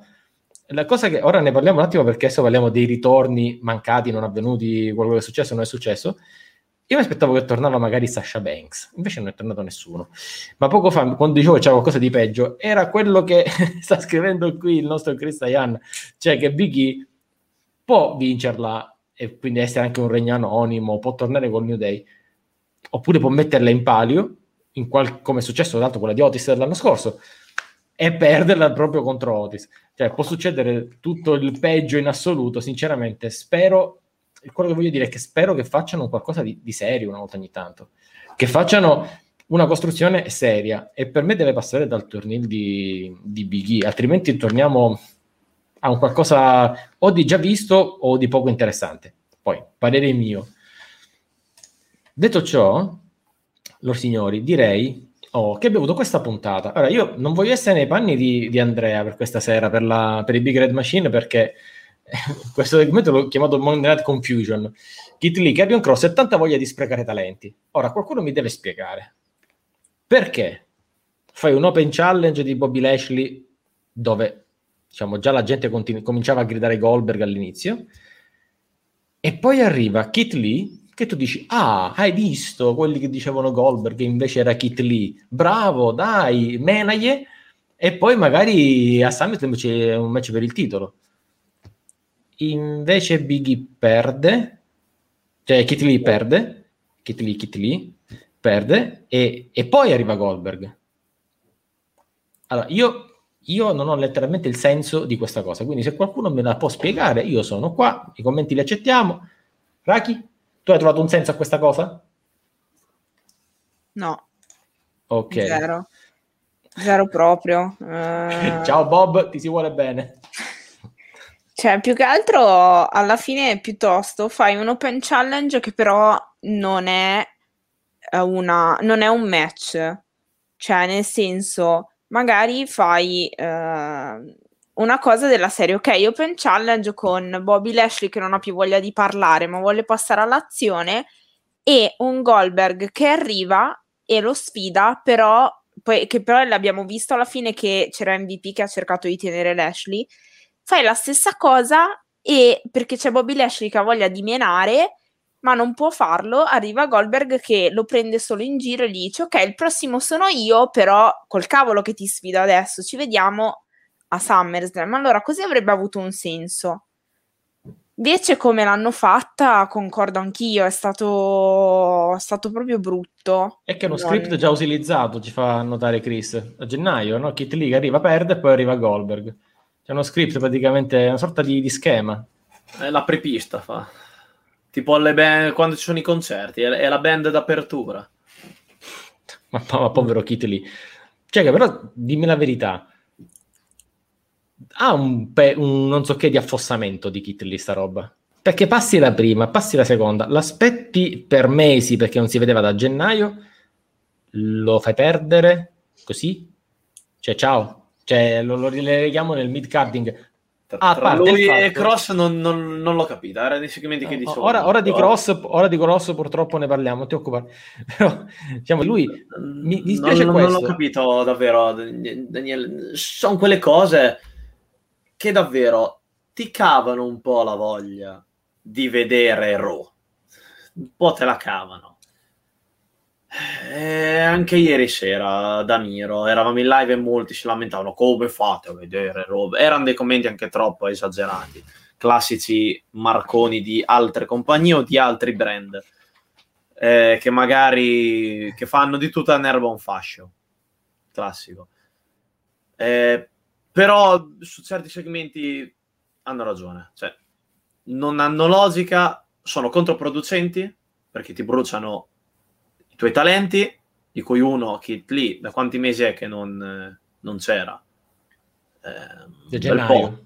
Eh. Gennaio, sì. Eh, è un, quello è un ritorno che ti potevi giocare. Perché non ti sei giocato Kit Lee al posto di Goldberg, dato che hai già un part-timer per l'altro titolo mondiale. Perché, perché non l'hai fatto? Perché ti sei voluto giocare a Goldberg? Che ormai Goldberg alla WWE non serve più vendere i pay per view. Li ha dati a Peacock, non gli serve più alzare i buyer. Uh, in, uh, in, America, fuori c'è fuori comunque c'è sempre network.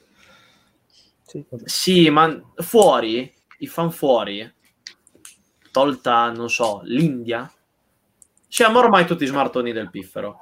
Una nazione e caso, Goldberg eh? non si interessa. E Goldberg non si interessa.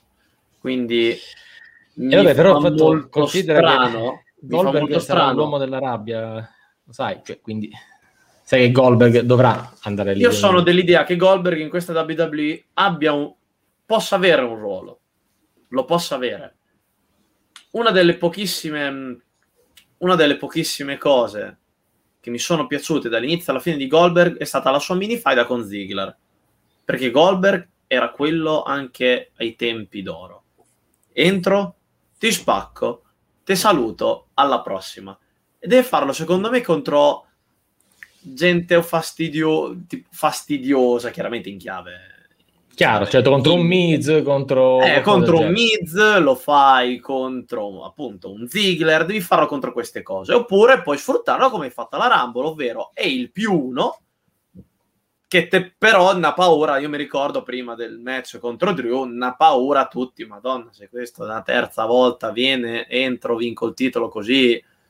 Eh beh, i precedenti c'erano, eh. E, quella è l'altra Fiend... Scusa, poi, scusa, la paura ce l'ha poi. Io adesso è arrivato Goldberg che sfida Bobby Lashley, che è quello che ha sfidato Drew McIntyre, che è quello che lo ha battuto l'ultima volta. Mm, sì, l'ultima volta che ho controllato la proprietà transitiva non valeva nel wrestling, però sì. A me mi fa anche strano, mi continua a farmi strano questa voglia di continuare a utilizzare Goldberg così diretto. E basta, non, non, non, aggiungo altro, sono dis- però sono più dispiaciuto per il trattamento di Kit Lee che per l'arrivo eh, ma infatti il problema è quello, il trattamento di Kit Lee. Tra l'altro il trattamento adesso non, poi ne parliamo della, in realtà del WWE Championship perché era nel mid card. Adesso eh, lo, lo cominciamo a affrontare anche questo discorso, Lorenzo. Il um, trattamento di Kitty Lee penoso, il trattamento del WWE Championship nemmeno scherza, perché comunque se a SmackDown abbiamo Roman Reigns main eventer fisso o opener fisso, da qualche settimana abbiamo il WWE Championship Raw nella mid card, nel mezzo, non è l'opener, non è il main event, ci abbiamo lì. Quindi sta roba prima o poi dovrà essere cambiata. Sì, sì, Comunque io posso parlare del discorso di Kate Lee e Goldberg. Cioè, tu devi parlare di questo di Kate Lee. Eh, a parte, sì. comunque la Open Challenge era per una futura opportunità. Se magari faceva, le cose sarebbero state diverse, però come noi sappiamo, Goldberg ha due match in contratto, di contratto con la WWE all'anno. Uno l'ha fatto alla Royal Rumble, l'altro lo farà a SummerSlam cioè, non è che ti appare, sicuramente sarebbe dovuto arrivare qualcuno. Io mi aspettavo il, il carriglio di turno, ecco, per, per, sfidarlo. Invece c'è stato, io sono rimasto sorpreso a vedere Kate Lee, nonostante avessi capito che comunque avrebbe perso. Io sono rimasto contento del ritorno di Kate Lee. Comunque non, non si può vincere sempre, purtroppo. Però, eh... Vabbè, però una volta che torni dopo mesi, cioè almeno eh, cioè, non, non, non, so, lo fai andare contro qualcuno. Là sì, mettici un carriglio di turno contro Kit Lee, fallo vincere, facci dire ok, è tornato, vince, no. è in forma e poi magari va anche per il titolo, no? Che va eh, all'Open sì, Challenge e perde. Era un Open Challenge per una futura opportunità titolata e che, vabbè, potevi, sì, in effetti potevi far fare eh, il match titolato in un'altra puntata di Raw. Certo, certo. perché se al SummerSlam già, già, c'era la notizia di Goldberg. Magari se non mi davi la notizia di Goldberg, potevo anche credere che, anche se non è una notizia ufficiale, comunque è stata girata parecchio, potevo anche crederci a Kate Lee che vince e poi va a sfidare il campione. Ci potevo credere. Purtroppo con questa cosa che sai che deve arrivare a Goldberg e anche eh, Bobby Lashley che dopo eh, il pay per view, dopo Money in the Bank, va su Twitter e scrive Who's next? A quel punto Meno questa poi è, è la rovina in genere proprio di, di, chi, si, di chi, segue il wrestler. Proprio. L'ho detto proprio all'inizio eh, di, di, questa cosa, che se ci fossero le notizie magari sarei... la puntata di no sarebbe stata molto più piacevole e sorprendente. Guarda, e, e tra l'altro c'è un, giusto per fare un piccolo esempio e introduciamo subito la, la prossima cosa che non farà piacere a Rachele. Ma quanto sarebbe stato meglio se all'Open Challenge spuntava Carrion Cross? E magari con la sua entrata normale, con il fumo, con Scarlett, cioè hanno fatto un promo, un tirone pazzesco e poi va a sfidare Jeff Hardy che vince co- sporco con i piedi sulle corde? Cioè, mm. sono, sto male io eh, o, o, c'è qualcosa che non va in, pure in questo, Raghi? Io allora ho un problema su questa cosa qua, nel senso che so che ci sono rimasti male tutti, però io ehm, non, non riesco a capire Carrion Cross. Non, non, mi piace, non è ben accolto dal pubblico. Io, ragazzi, ieri ehm, ho fatto, cioè stanotte ho fatto la diretta e di notte silenzio totale, quando è entrato lui c'era ancora più, si- cioè sentivo il silenzio della notte e avevo le cuffie sopra, una roba assurda, o fischi o silenzio. E tra le altre cose ho, io giro anche sempre per Twitter perché lo ripeto sempre, mi piace vedere il parere di tutti seguo un ragazzo che si è fatto eh, tutti e tre gli ultimi eventi che abbiamo visto, quindi SmackDown Live, Money in the Bank e Raw. E ha detto che anche lui detto, c'era un silenzio oppure fischi oppure la gente proprio era disinteressata completamente da questo, da questo incontro dalla parte ovviamente di, di Carrion Cross perché poi Jeff Hardy comunque ha avuto il suo pop eccetera quindi non riesco proprio per questo a capire se davvero mi infastidisce così tanto questo debutto che gli hanno fatto fare, perché anche a NXT non è visto bene, anche a NXT o lo fischiano o c'è abbastanza silenzio? Più che altro NXT lo fischiano, ma sarà anche perché è un ambiente un po' più ridotto. Ne parlavo tra altre cose poco prima di entrare in live con il nostro Gian, conduttore del nostro Wrestling Ciao Gian.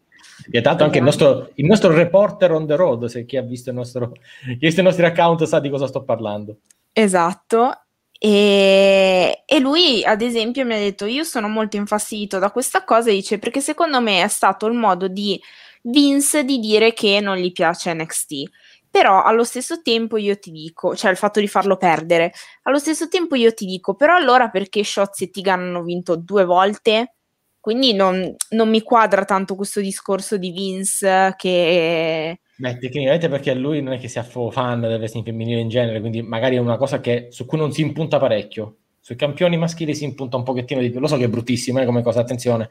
Dico, infatti, per me è sbagliata, però per farti capire come la pensa lui, eh, credo che sia quello il suo. Il suo sì, di, diciamo che lui ha delle. Mm, lui sul, su quello maschile ci si impunta di più, ma anche perché. Eh, diciamolo, è un uomo di, di, altri tempi, ha una certa età, una certa mentalità e più di lì non, ormai non lo muovi più.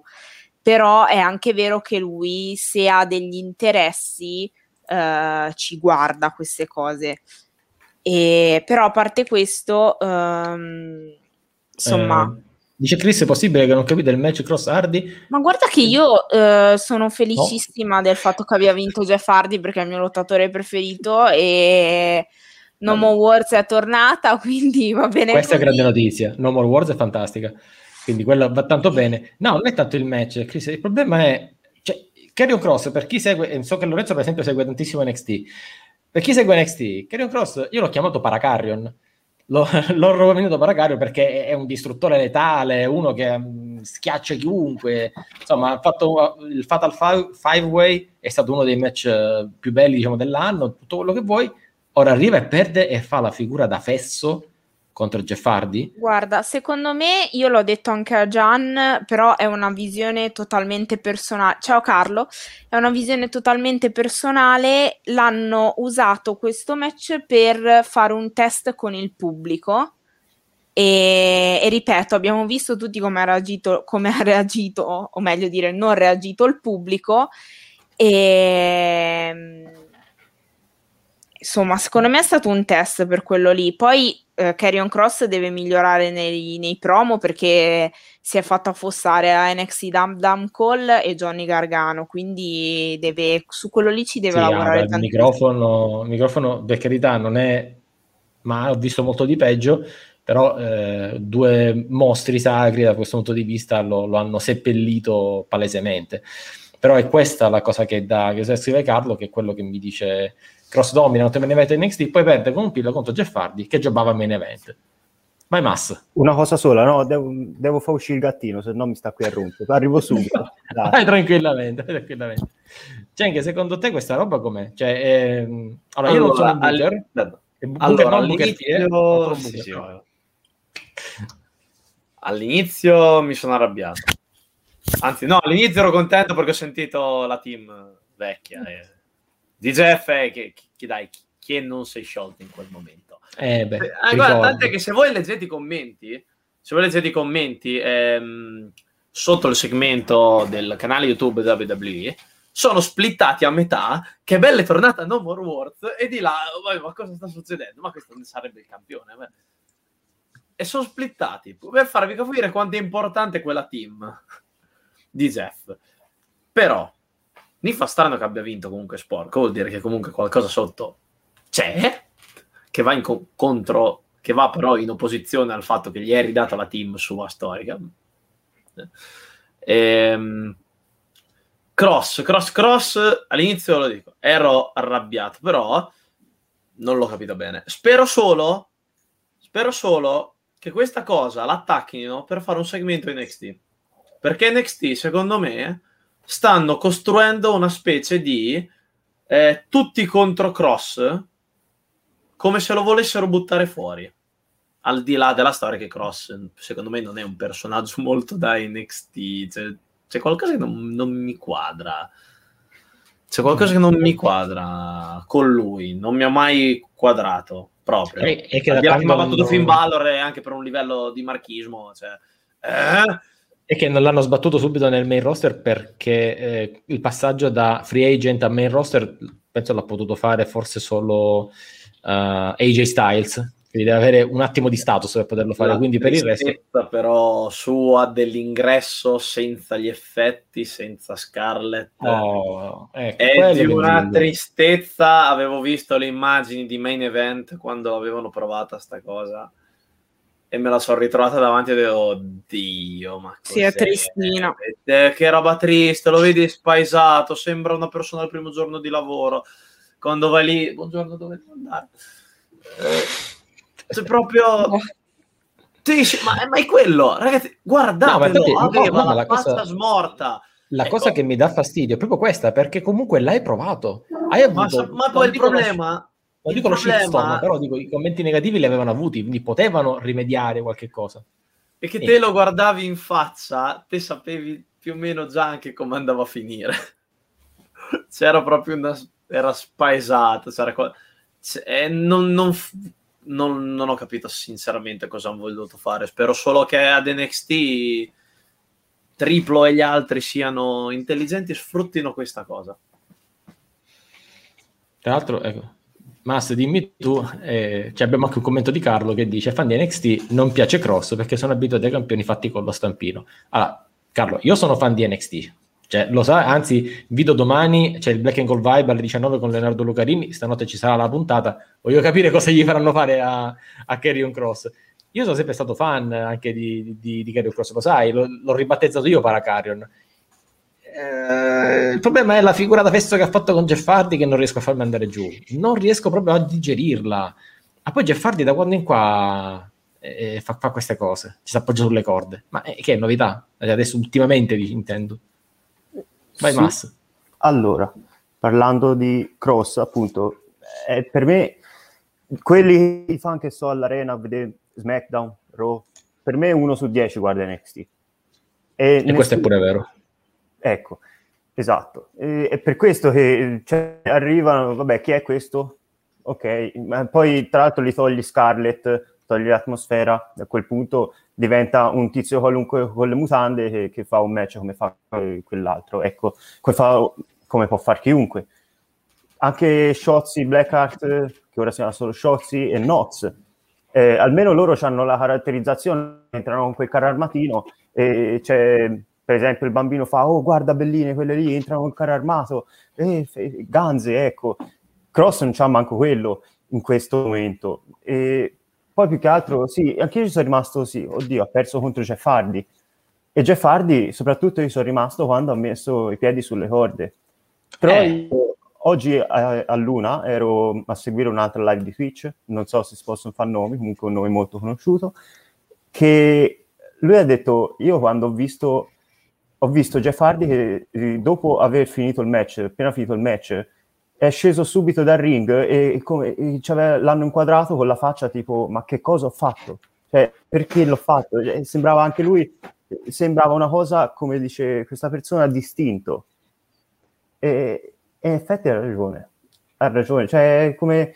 Non so dove, voglio, dove possono portare, possono mettere anche Jeff Hardy a NXT per una breve faida, non, cioè, eh, questo a, a tratti non me lo so spiegare, veramente. È un po' strano. Allora, no, eh, questa è una lettura interessante da parte di Chris. Per carità, No. io resto nella mia idea che mh, se c'è un debutto e vuoi...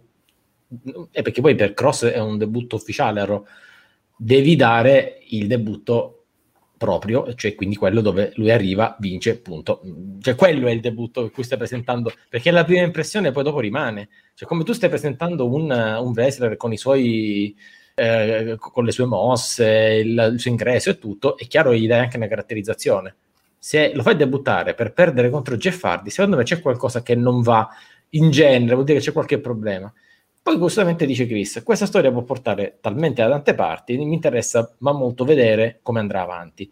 La WWE ha già preso la decisione migliore con quel finale, tua libera opinione Chris, io non la penso così, ci aspettavamo tutti uno squash, invece avremo un percorso narrativo. noi lo speriamo che ci sia un percorso narrativo, non lo do per scontato, però è chiaro che eh, qualcosa dovranno pur raccontarci, ma qualsiasi cosa ci raccontino deve portare a una credibilità di Cross, perché Cross è sempre stato solo quel personaggio.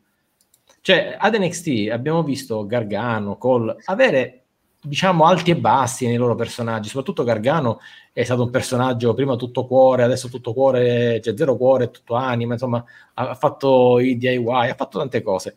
Cross è sempre stato quello, questa sorta di paranormale, così, è uno che vive nell'antro un po' come Lorenzo qui, cioè che vive nel buio in, in the darkness, no? Eh, però, ecco, adesso arriva, senza tutta quest'aura di misticità, senza tutta questa uh, strana diciamo, atmosfera che crea, senza Scarlett, che direi anche, Raghi sarà d'accordo, uno dei, dei, diciamo, dei, dei punti negativi maggiori probabilmente, eh, arriva e poi perde contro un Jeff Hardy che non si era mai appoggiato sulle corde per vincere un, un match con un roll up. E questa è la cosa che continuo a pensare, dico, ok, narrami qualche cosa, però poi rimettiamo tutto su, de- su dei binari normali, perché sennò perdiamo un attimo la bussola. Dimmi se sbaglio, Raki. no, Scarlett, no. Scarlett ce la siamo persa? O meglio, ci dicono che forse, no, ci dicono che forse sarà in singolo?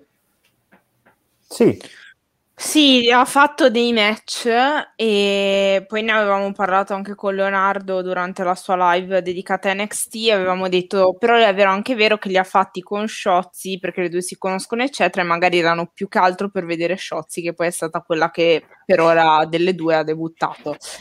Uh, io ti dirò, uh, non mi dispiacerebbe vederla lottare, voglio vedere cosa, cosa, sa fare, come si comporta, però sicuramente era un elemento chiave della, del personaggio di, di, Cross, della sua entrata, eccetera, e si sente la mancanza. E come ha detto Cheng, davvero sembrava uno al primo giorno di lavoro che non sapeva cosa fare, soprattutto perché il pubblico è stato muto praticamente, quindi è stata un'entrata molto molto strana. Ecco, praticamente ci dice Carlo, facciamo un'analogia, mettiamo i tasselli al giusto posto, come se Kevin Owens, campione NXT, all'esordio perdeva contro Zack Ryder, e invece che cosa è successo a Kevin Owens, campione NXT, arriva, debutta e batte John Cena. Sì, oddio, ma Zack Ryder e Jeff Hardy sono, sono nomi un po' diversi. No, però eh, chiaramente si, estre- si, estremizza un po' il concetto, però è per farlo capire. Un conto è che tu arrivi, debutti e hai una vittoria scioccante contro The Man, non Becky Lynch, The Man in genere, cioè il, il, un personaggio, un John Cena, e un conto è che tu arrivi contro un Jeff Hardy con zero momentum, che ha perso non so quante, quanti match ultimamente. Tutto quello che vuoi, comunque sarà un ex campione, ci diceva qua poco fa Chris. Ok, ma... Sì, anche Zinder è un ex campione, ma volete scommettere che se lo batteva Zinder a Karrion Cross in questo momento era finita? E eh beh, no. eh beh eh Beh, sì, era Ginder. finito per me, per, la mia, per il mio Instagram, era finito per tutto, anche per Ginder, cioè era la shitstorm. Sì, come se ne avesse avute poco il buon, uh, il buon Ginder. Però senti, cioè, ora, Ginder in tutto questo, cambiamo discorso perché sinceramente io su Carrion Cross mi sento male. Mi sento veramente male perché se penso che questo sarà il Carrion Cross che avremo nelle prossime settimane, mi viene da stare male. Invece il gender mal che avremo nelle prossime settimane da capire. Ora, Siamo io un filler. È un filler, per carità, però te la butto sempre lì. Sono sempre 3 contro 1. Chi è che gli andrà ad aiutare Drew McIntyre? Non ce la può fare Drew McIntyre. Prima o poi avrà bisogno di aiuto. Boh, non so chi possa sinceramente, sinceramente arrivare, ma conoscendo come trattano e comunque Zinder Mal con quegli altri due che sono uno più scandaloso dell'altro a livello lottato. Eh, io che li ho conosciuti tramite eh, show Superstar Spectacle, tipo Dilsherish anche ha lottato solo lì ed è Vero. No, da me chiamato Indian Roman, perché se lo guardate è un'unione Indian tra Reigns. Indian Reigns. Eh, cioè, Carlo già l'ha, l'ha spottata subito. Sì, sì, è... praticamente è l'unione tra Roman Reigns e Francesco Zerini, è la fusione. E... Ciao Francesco, spiazze. spiazze.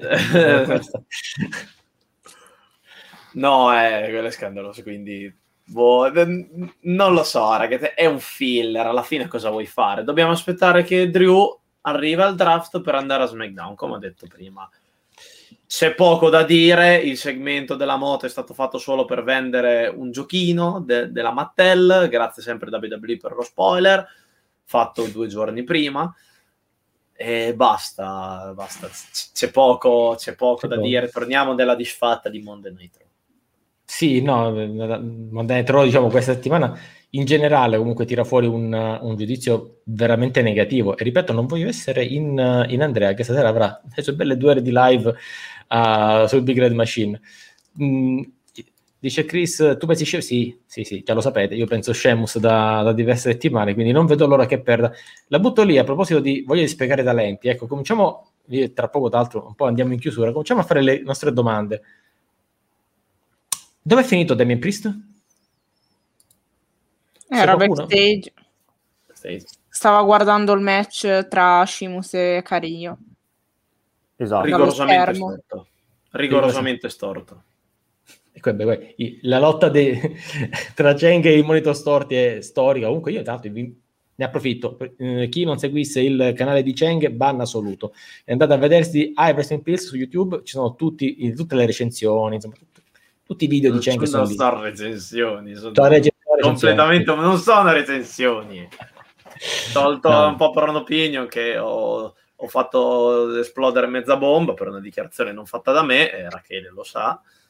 Grazie Rachele perché hai fatto un commento, però almeno sei stata gentile, a differenza di molti altri che mi hanno insultato pesantemente.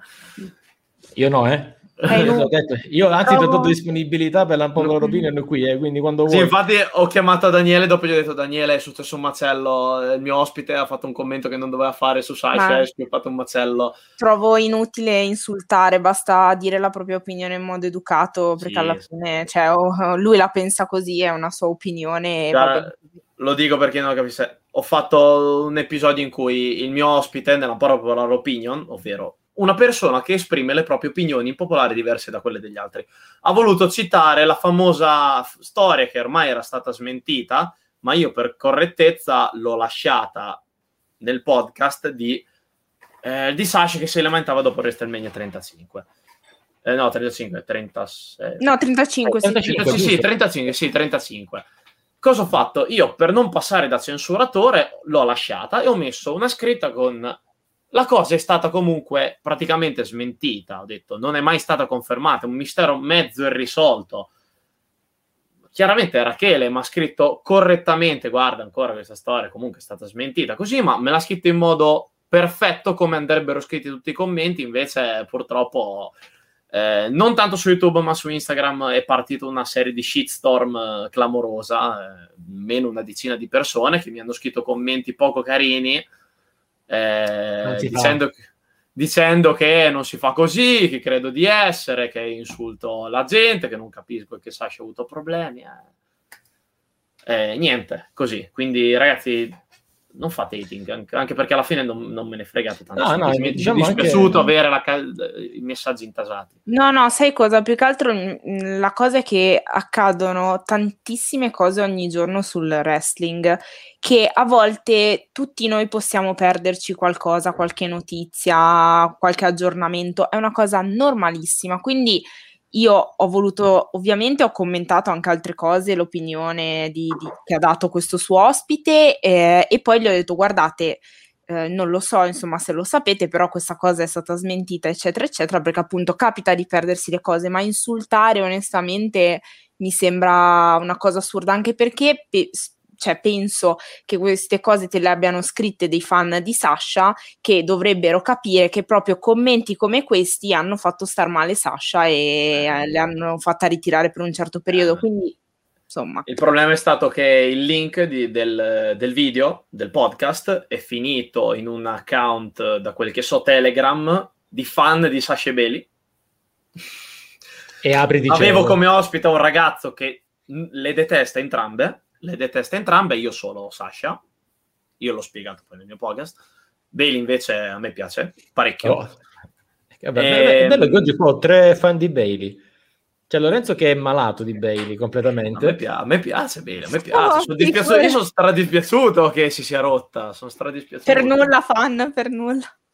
Guardatelo, c'è pure Funko Pop, guardalo. Sì, io ho l'action figure, ma sono là da qualche parte. Tipo. Scusa, eh, chiedo scusa collezionisti perché non è nella scatola, eccetera. A me- Eh, lo so, eh. mm, ho i miei piccoli infarti, infatti. Eh, C'ho, c'ho mi- ho mini Taker lì sopra scatolato. eh.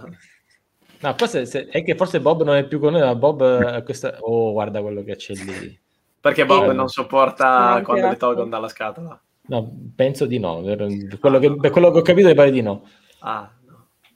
No, io No, lo capisco non- se lo fanno giustamente per i bambini che ci giocano, ma per collezionismo mi piace avere la scatola, è tutto preciso. A meno che non li voglia rivendere, non... Quindi Lorenzo, il nostro Massimo è un bravo bambino che sta giocando con suo Funko Pop. Mi raccomando, non lo rompere perché poi non te lo ricompriamo più, ok? no, poi solo questo, quindi. Ah, Vabbè, ecco, dove eravamo rimasti? Perché dopo mi è presa la vena No, nel senso che di ti- quello ti che era arriva- successo perché... Ti è arrivato una sorta di shitstorm, soprattutto da quando il link è arrivato sul canale Telegram. No, vabbè, Quindi- no, alla fine chiudo. Dico semplicemente eh, non fate in commenti così, ragazzi, state, come si dice da me Pollege, state tranquilli. Wrestling, nessuno vuole male a nessuno. Tranquilli. Giusto. No, zero. assolutamente. Tra l'altro, ecco, mi piace che ehm, Cheng sia ormai qui eh, con noi nel, nel team proprio di Site of Slam, perché appunto of Slam è sempre stato, ormai sono 111 puntate, un porto aperto, cioè chiunque può venire qua a dire la sua, nessuno criticherà mai perché ha detto un'opinione, anzi il bello di of Slam, ma in generale di Open Wrestling TV, è proprio il confronto, la possibilità di poter dire le nostre opinioni, di confrontarci, di far crescere proprio la cultura del wrestling in Italia. Spero che Lorenzo si sia appena che è qui con noi per la prima volta, penso l'abbia già, già capito. Mhm. Poi, andando avanti, c'è Carlo che vuole ha una domanda per Rachele. Attenzione, siccome sono tornato a casa da poco, che ne pensa Rachele sul regno di 24 ore di Charlotte? Carlo, veramente vuoi chiedere questo a Rachele? Sei sicuro? Guarda, te lo, te lo spiego in una foto. Con una foto che ovviamente È- devo è censurare Io ho già capito. questo. Ah, dire, as- aspetta, aspetta, aspetta che ti metto in primo... In primo... Vai, vai. Aspetta. No, si è chiuso, aspetta. Vabbè, tranquillo. Eccola qui. Eh, eh, Non per, chi, per chi sente il podcast, sappiate che c'è un'immagine iconica con un dito particolare alzato, quindi sapete benissimo di cosa si sta. Un indice, un indice. È un un indice. indice. Sì, sì, sta facendo così. Era È simbolo di l'indice- uno perché diceva vincerò un altro titolo. Era uno, un in giorno più. solo. Eh beh, sì, sì, sì. come- Ah, era uno spoiler, era Che comunque un giorno. la, mh, la figlia di Mick Foley era mh, lì a- ad assistere alla cosa, mi ha fatto un- una serie di storie ovviamente sponsorizzate e c'è questa storia di Nikki che è a festeggiare con i fan e poi c'è Charlotte, io vabbè ho fatto lo screen così a bordo ring. Aspetta, ferma sempre. E beh, Mi fa malissimo questa foto qua, malissimo. No, ancora, ancora secondo me devi proprio elaborare questa, questa Sì, no, ma ci, met- ci metterò un bel po' di tempo, quindi tranquilli. Senti, L'importante è che per venerdì ritorni in te e riesci a fare eh, il planet in- diciamo, con calma e tranquillità. Vedo Comunque, no? Sono contento di, di Charlotte una volta, contento dura 24 ore, perché? Beh, guarda, c'è pure Carlo che ti augura che lo rivinca la settimana prossima. Sì, per poi riperderlo quella dopo, e iniziamo, poi torna Becky e faranno ogni pay per view cambiano. Ma Becky non torna a Raw. Ci vogliamo Sì, togliere sì. dalla testa che Becky non torna a Raw. Becky c'ha il marito a SmackDown che è in faida con Edge. Quindi, E magari torna anche fra qualche mese. sì, Io l'ho eh, detto che torna a SummerSlam. E se torna alla Rumble? secondo me è un po' lontanuccia la Rumble. Mi cazzo. Mm, Lo so. Un attimo. Lo Poi tra l'altro sono... abbastanza in forma. No, ma c'è anche da, da capire un po' di cose. A novembre mi pare che abbiamo le series, quindi bisogna anche poi ricostruire il roster con il draft per le series. Quindi ci sarà, ci sarà tanto movimento. Abbiamo poi, eh, Carlo dice giustamente, torna dopo SummerSlam, anche Chris dice tornerà nel post SummerSlam. Ragazzi, dicevamo, tornerà a Money in the Bank. Entrerà nel Money in the Bank, vincerà la valigetta. Male che va il Raw in the Bank. Quante settimane, c'è anche sicuramente era qui, eh, quante, per quante settimane abbiamo detto una roba del genere e poi puntualmente non si è verificata? Eh, pa- parecchio, perché su questa cosa ci, gio- ci giocano parecchio. Se ne parlava nel- nell'episodio di settimana scorsa su come WWE stia iniziando a giochicchiare qualcosina. Becky più di tutti. Becky e Sina sono i Master of Troll. Sì, sì, sì, sì, assolutamente. Tra l'altro, Carlo ci dice Becky is the new CM Punk perché Non l'avevo, stiamo- non l'avevo- non l'ho citato apposta Punk perché mi trigger tutte le volte. No, no, no, assolutamente. Allora, andiamo verso la conclusione, andiamo con il nostro, togliamo, ci liberiamo di Raw e Raw lo rilasciamo ad Andrea, al Big Red Machine di questa sera. Andiamo ragazzi al nostro domandone finale. Allora, chi indovina il domandone finale di, di oggi? No, Posso dire Vediamo. solo una cosa? Sì, certo. Ecco, volevo dire riguardo a- velocissima. Vada, vada. Complimenti a Discovery che ieri alle 5, 5, alle 5 mi ha fatto tirare un porcone perché sulla Riptide Montatelo a casa. si è glitchato tutto, si è glitchato tutto. E- Ma- eh, Non, non pu- non puoi capire, io ero lì sull'orlo di sclerare, stavo, stavo guardando, scrivendo il report, ero lì, eh sì, ok, siamo alla fine del match. E io ho detto adesso cosa è successo? E ho, e ho ripreso, ho ritrovato quando erano fuori dal ring, giusto esatto. il tempo di vederla colpire. Ho ma urlato. eh, vabbè, sono dovuto andarmene a rivedere. però. Ragazzi, il servizio purtroppo non è, non è eccellente, quello, nelle ultime settimane, anche puntate caricate poi tardi, insomma abbiamo avuto No, qualche ma- disservizio. Molto meglio che all'inizio, eh. C'è stato solo stavolta di questo glitchino e la puntata prima di WrestleMania eh, hanno saltato l'ostacolo eh, quando c'era Sami Zayn, eh, Logan Paul, eh, Kevin Owens che hanno parlato 10 minuti tra una pubblicità e l'altra. La pubblicità è durata un quarto d'ora.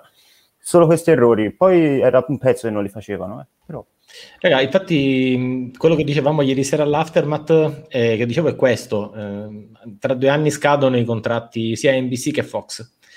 È uno dei, diciamo, uno dei punti diciamo, di, di scelta, una delle leve che avrà la WWE per spillare contratti più lucrativi è proprio il servizio di streaming. Eh, o qualcuno offre una barcata di soldi, o qualcuno offre un servizio di streaming veramente più efficiente. E alla porta, alla finestra, ci sono Prime Video e Disney Plus. giusto. Vai Cheng, Se che stava- bussano, aprite. Cheng- Cheng- Cheng gli è rimasto strozzato in gola qualcosa. No, stavo per urlare VPN, però va bene. Eh, Non No, siamo eh. spon- C'è qualcuno che fa VPN? Que- questa questa live non è è, sponsorizzata da... Non è sponsorizzata. Non è Non sponsorizzata dirò nome di nessuna VPN perché non ci sponsorizza. Se volesse sponsorizzarci, chiaramente. Noi chiaramente siamo o tipo comunque- tra un mese c'è Triple Mania e non si può vedere in altri modi, anche se non è WWE, comunque Triple Mania, l'evento del... Guarda, non sono- No, ma anche per c'è un utilizzo di VPN che si può fare per vedere show WWE è completamente legale. È, è legale, Esatto. è legale. Non faccio assolutamente nulla di, di illegale. Eh, il problema, Chris ci dice alcuni li mettessero su YouTube e Twitch le puntate. Il problema è come li monetizzi, perché su YouTube non monetizzi, una- cioè non monetizzi Eh. quanto lo fai vendendo gli abbonamenti. Diciamo Eh, che il modo... Twitch, diciamo che Amazon non ha comprato i diritti e quindi non comprando i diritti non puoi farlo, punto. Eh, su Raw, poi- eh, sì, su Raw, su YouTube ci sono gli spezzoni di show, alla fine c'è anche chi segue soltanto da YouTube. Ma sì, è chiaro che ci sono alcune cose che i punti salienti te li vai poi riprendere anche lì, però è chiaro che un servizio in streaming è diverso. Cioè, Mm, cioè, esatto. per chi paga una quota mensile vuole tutta la programmazione, le vuole nelle giuste tempistiche e con la giusta qualità. E Twitch chiaro è che- lì- eh, sì, no, no, vai, vai. No, dico semplicemente che ehm, se ci sono gli, abbon- gli abbonati paganti a livello globale, Peacock non è un servizio in grado di gestire questa situazione e infatti è andato down durante il, il pay-per-view e anche altri servizi globali che hanno caratteristiche simili non possono competere trasversalmente, orizzontalmente, per cui quello che succederà, dovrà succedere che deve entrare un player più grosso. Punto. Stavi dicendo? Cosa succederà anche con Dazon. Comunque, eh, che stava a dire? Ah sì, eh, ha detto Chris Ryan, ha detto anche Twitch, ma Twitch magari perché prendi l'esempio di Impact, che va in diretta su Twitch anche, ma perché loro l- l- si guarda io e altri tre che non hanno niente da fare Impact, ecco. Di... Poi Sì, c'è quello... eh, oh, c'è Slammiversa, reggerebbe. riguardiamolo. Eh, c'è Slammiversa, riguardiamolo. Anche Fight TV, qualità pessima, magari erano le telecamere di Impact, però pareva veramente di, di essere nel 2008 a guardare Slammiversary. Ma magari. Guarda, Agriedo 93, magari con Twitch. stava la Rai. Eh, io ti posso dire, se, la, se, se mettono qualcosa su Twitch, poi qualche volta faremo un watch party qui su Open Wrestling TV. Chi lo sa? Magari, guarda, magari lo facessero. Uh, Chris dice: Io guardo Impact. Giustamente Lorenzo diceva: C'è la mia anniversary. Io ho visto che tra poco siamo in chiusura, comincio a dare qualche appuntamento. Giovedì alle 21 c'è il Pro Wrestling Culture con uh, il nostro Aldo Fiadone, il nostro Real Messiah, non quello finto che va a SmackDown, il nostro Real Messiah. E ci sarà tutta la review di Slammiversary. Quindi non perdetevela. Giovedì sera alle 21 qui su Open Wrestling TV. Eh, dice Carlo: Quelli di Impact pagherebbero. Eh, beh, sì, per essere nel La qualità 2008. video è quella, eh. La qualità video è quella. Un, È un evento che paghi 20 euro. Eh, eh, ragazzi, Eh. ma ehm, noi qua abbiamo seguito anche ehm, l'ultimo pay per view della, della New Japan. È stato un delirio cercare di, di farlo. Abbiamo fatto la live reaction un lunedì mattina con il nostro Valle Fraik, che saluto, Valentino Spataro. Però è stato un delirio farla di lunedì mattina, è stato un attimo complicato. Non sempre è facile. Poi è da queste cose che ti accorgi come hai certi bisogni proprio strutturalmente per poter andare avanti e mettere su uno show del genere. Comunque, sì, Chris dice Rai e Mediaset sarebbero il top. Eh, purtroppo penso non più. Non penso non più perché non è soltanto la programmazione di una puntata settimanale, ma è caricare una serie di contenuti, serie TV e cose varie che ehm, sui canali tradizionali non sono più tollerabili, non sono più. Non è più lo strumento giusto, ecco. Ragazzi, andiamo che abbiamo il domandone da fare perché è un domandone importantissimo. Non lo indovina nessuno? Siamo sicuri? Posso, posso- il domandone? Sì, Come dai, sarebbe il è? domandone? Allora, alla fine della puntata spieghiamo eh, che eh, giustamente il nostro Mas non è... Ho volta che guardato qui- la puntata di settimana scorsa, ma non sono arrivato fin qua, non ci ho avuto tempo. Eh no, no, in finale abbiamo un domandone magari un po' più un po' goliardico, un pochettino così per... Symphony of the Destruction Match. Perché la migliore stipulazione del mondo? Ah no, ho sbagliato. Quello... no. Guarda, ero tentato, ma questo siccome so che Andrea ci tiene glielo lascio, infatti io non ne ho parlato di Jackson Ryder e Elias, che ne parli lui, anche del playground, che ne parli lui, dico, non, non ne ho voluto parlare volutamente, no. C'è stato un segmento di Raw che, eh, che, che mi ha fatto tirare fuori questo domandone, dove arriveranno Oh. Mansur e Mustafa lì? Quello di questo. Così, no, ci- si fa un po' per ridere perché poi alla fine ci sono dei personaggi al limite dell'improbabile, al limite del, del comedy. Certe volte allora ci chiediamo un pochettino che fine facciano. Ecco, in realtà la settimana scorsa era dove è finito Randy Orton. Il domandone è sempre un qualcosa che tu non ti puoi aspettare. Questa settimana è dove arriveranno Mansur e Mustafa lì. Io dico questi due, se fanno qualcosa di interessante, arrivano pure a diventare campioni di coppia. Però vedo Cheng che ride. Non posso dire certe cose su Twitch. Ok, ok. Raki, secondo te? Allora, io ti mostro solamente una cosa Eh, stessa immagine. per, per spiegarti. No, no. La, mo- la moschea, no. no, la moschea no, dai. La Ci moschea, dobbiamo no. dissociare assolutamente da questa cosa. No. Chiaramente sono i due Spider-Man che si accusano a Vince- vicenda. Vince ha visto questo meme e ha detto: Ma sì, dai, è una buona idea.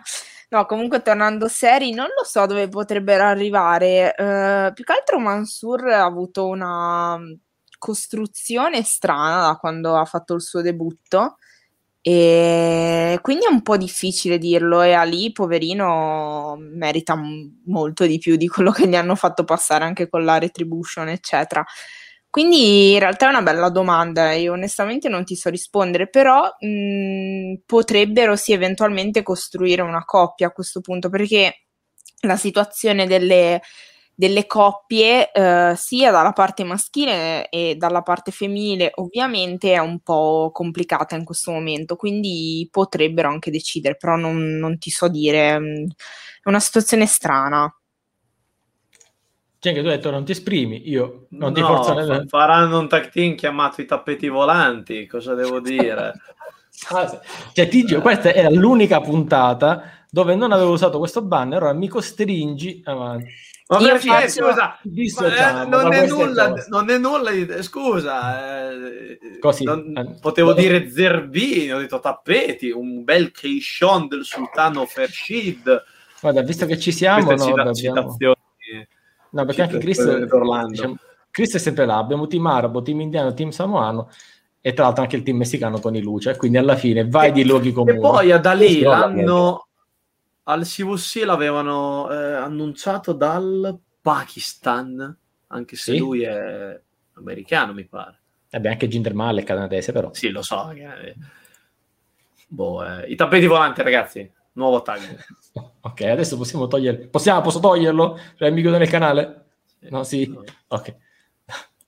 No, Io vabbè, invece ce l'ho un'idea. vai. Ti ho rimesso il Eh, banner, vai. Musta- eh, sì, Mansour è Mister Arabia Saudita, quello imbattuto in- nei pay per view in terra araba. E Mustafa Ali ha origini pakistane, due stati che sono stati molto... Sì, si parla di politica, che sono stati un po'... Non hanno fatto, Mm. non è che si sono fatti proprio la guerra, ma comunque non in buoni rapporti. Eh, di recente, invece, negli ultimi due mesi così, hanno ricucito un po' i rapporti e, e- e magari c'è, sta- c'è sempre stato da una parte il connubio wrestling eh, contro, per esempio, anche Hulk Hogan che respinge l'invasore, l'eroe americano. E Sì. se ci proponessero una storia degli eroi arabi in terra araba che respingono l'invasore americano, quando- magari i, i campioni di coppia, e vanno a vincere i titoli Mm. in Arabia, e Mansur eh, tiene in battuta la sua streak in Arabia. Una bella idea. Cioè, una Diciamo bella che tutto idea. può essere, diciamo che tutto può essere anche perché loro tenteranno comunque a, eh, a- a costruire qualcosa con i due. Ecco, il punto comunque non è, non è malvagio anche per un altro discorso, che veramente gli stereotipi li costruiscono e quindi quando non sanno che cosa fargli fare, come caratterizzare, male che va, gli mettono giù una- uno stereotipo nazionale, eh, come hanno fatto con Apollo Cruz, beh, bettigli la Nigeria, africano, ciao. Loro gli metteranno Arabia Saudita, ciao, e ciao, e diventano appunto, come dice, come dice Cheng, i tappeti volanti, e, Eh, e questo è un rischio. Sì. Ali ha origini pakistane, ma non ci vuole niente a proporlo come arabo. Tra l'altro, ecco, no, ma qua mi scrivete di tutto, quindi vedremo la storia stile Hogan, Slaughter di WrestleMania 7. Beh, si dice Ma che dopo sette, anni, dopo sette anni potresti anche tipo, avere eh, le stesse storie, nessuno si accorgerebbe, pensa dopo 30, quindi figurati. Dice il nostro Chris, ma quanto sarebbe bello in Arabia Mansur verso Goldberg? In realtà non dice ma quanto, ma quando sarebbe bello, quindi per te è sicuro che lo fanno, è solo questione di aspettare e, e lo vediamo, mamma mia. E c'è anche il team Nig- Nigeria. In pratica stiamo facendo la World Cup, altro che IWA Cup of Nations. Salutiamo tutti i ragazzi della IWA. Qua c'è una World Cup eh, infinita. Vabbè, Io direi- In Arabia Home. Cioè, si sa dove vogliono puntare quelli della WWE. Beh, Sud sì, America, l'hanno detto pochi mesi fa. sì. India, eh, che Sì. è da- già da un pezzo l'India, se no Superstar Spectacle chi ce lo faceva, scusa.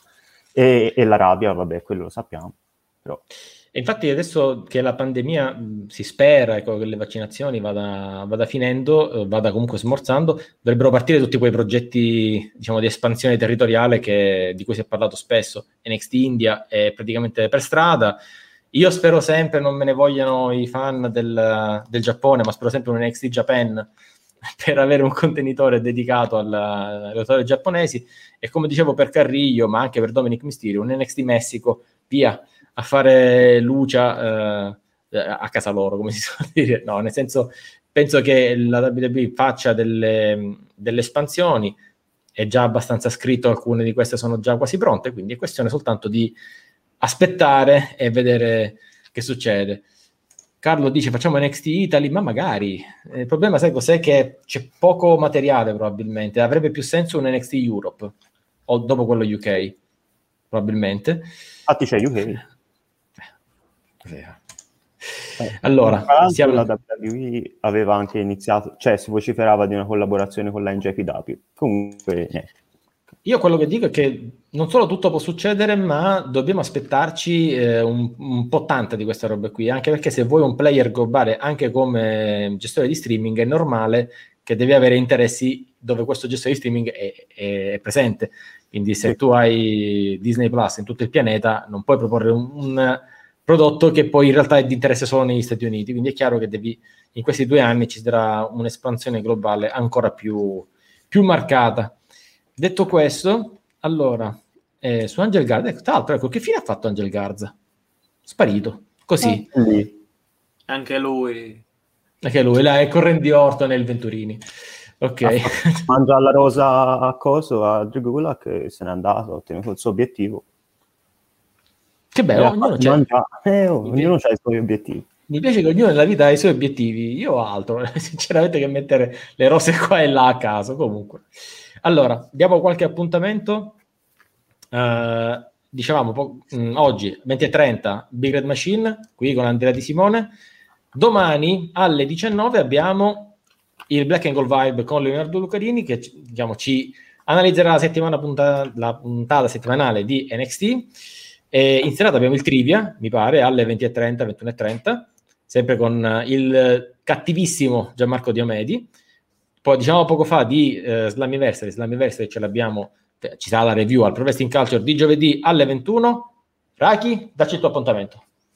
Sì, venerdì alle 15 ci vediamo col Women's Wrestling Planet per commentare le puntate settimanali, le ultime novità, ovviamente Money in the Bank e eh, ci sarà come sempre ospite nella mia live post pay per view Paolo in arte 2K Attire che potete anche seguire su Instagram che è l'account, l'account più seguito su Instagram per quanto riguarda le creazioni dei costumi di wrestling all'interno dei videogiochi 2K e ehm, con lui commentiamo i costumi delle wrestler che, che, ovviamente quelli nuovi portati in scena e vi portiamo un po' nel mondo dei, dei, costumi perché parliamo anche dei costumisti che sono spesso poverini messi da parte ma hanno un ruolo fondamentale e, e niente, eh, lui è molto molto competente quindi vi invito a seguirci.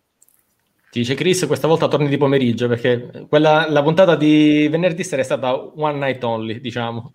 Sì, no, po- potrebbe ricapitare se, se, viene qualche altro ospite, ovviamente perché mh, le persone hanno giustamente un lavoro e le 15 esatto, è un orario un po'... Incastrare gli orari delle interviste di primo pomeriggio è, è, complicato, quindi si cerca di fare quello che si può. Io vi rimando sempre a seguire il canale di iWrestling Pills di, di Cheng. Cheng, il tuo ultimo video allora, io nel mio ultimo video ho fatto la classica review comedy, come faccio sempre. Visto che dato... le recensioni? È, una... è, un meglio del peggio, diciamo. Eh, ho... dato che eravamo nella settimana di Money in the Bank, l'ultimo video che trovate è su Money in the Bank 2011 perché è l'edizione che tutti mi hanno chiesto di ricommentare sopra e dunque ho fatto quella, mentre il prossimo video sarà l'edizione 2021 di Money in the Bank, ma credo che uscirà tra il 26 e il 27, perché ancora sono in alto mare. Ok, quindi seguite perché così, anzi attivate anche la campanella, così vi arriva la notifica di quando il buon Cheng ha pubblicato il video. Quindi grazie Rachele, grazie Cheng, grazie al Mas per essere stato qui con noi, la sua prima esperienza al Site of Slam. In omaggio ti arriverà una lampadina per illuminarti per le prossime puntate. La posso accendere? Ah, bene, dopo due ore di live dice posso accendere no, tranquillo, tranquillo, grazie di essere stato qui con noi, speriamo grazie voglia tornare per qualche altra puntata. Ah, certo, basta che mi inviti, io vengo. Sei invitato, già detto. E allora, in tutti quelli che ci stanno seguendo, io vi ricordo che Saito Slam torna alle 15.30 martedì prossimo, sempre qui su Investing TV, e nel frattempo seguiteci su Instagram per avere la programmazione giorno per giorno delle, e poi anche tutte le altre fesserie che pubblichiamo, sempre su Instagram. Eh, in realtà siamo un po' su tutti i social, quindi basta cercarci, ci trovate, ma soprattutto unitevi al nostro canale Telegram così da avere la notifica per tutte le nostre live, proprio quando andiamo live. Detto questo, grazie di essere stati con noi e l'appuntamento è alla settimana prossima.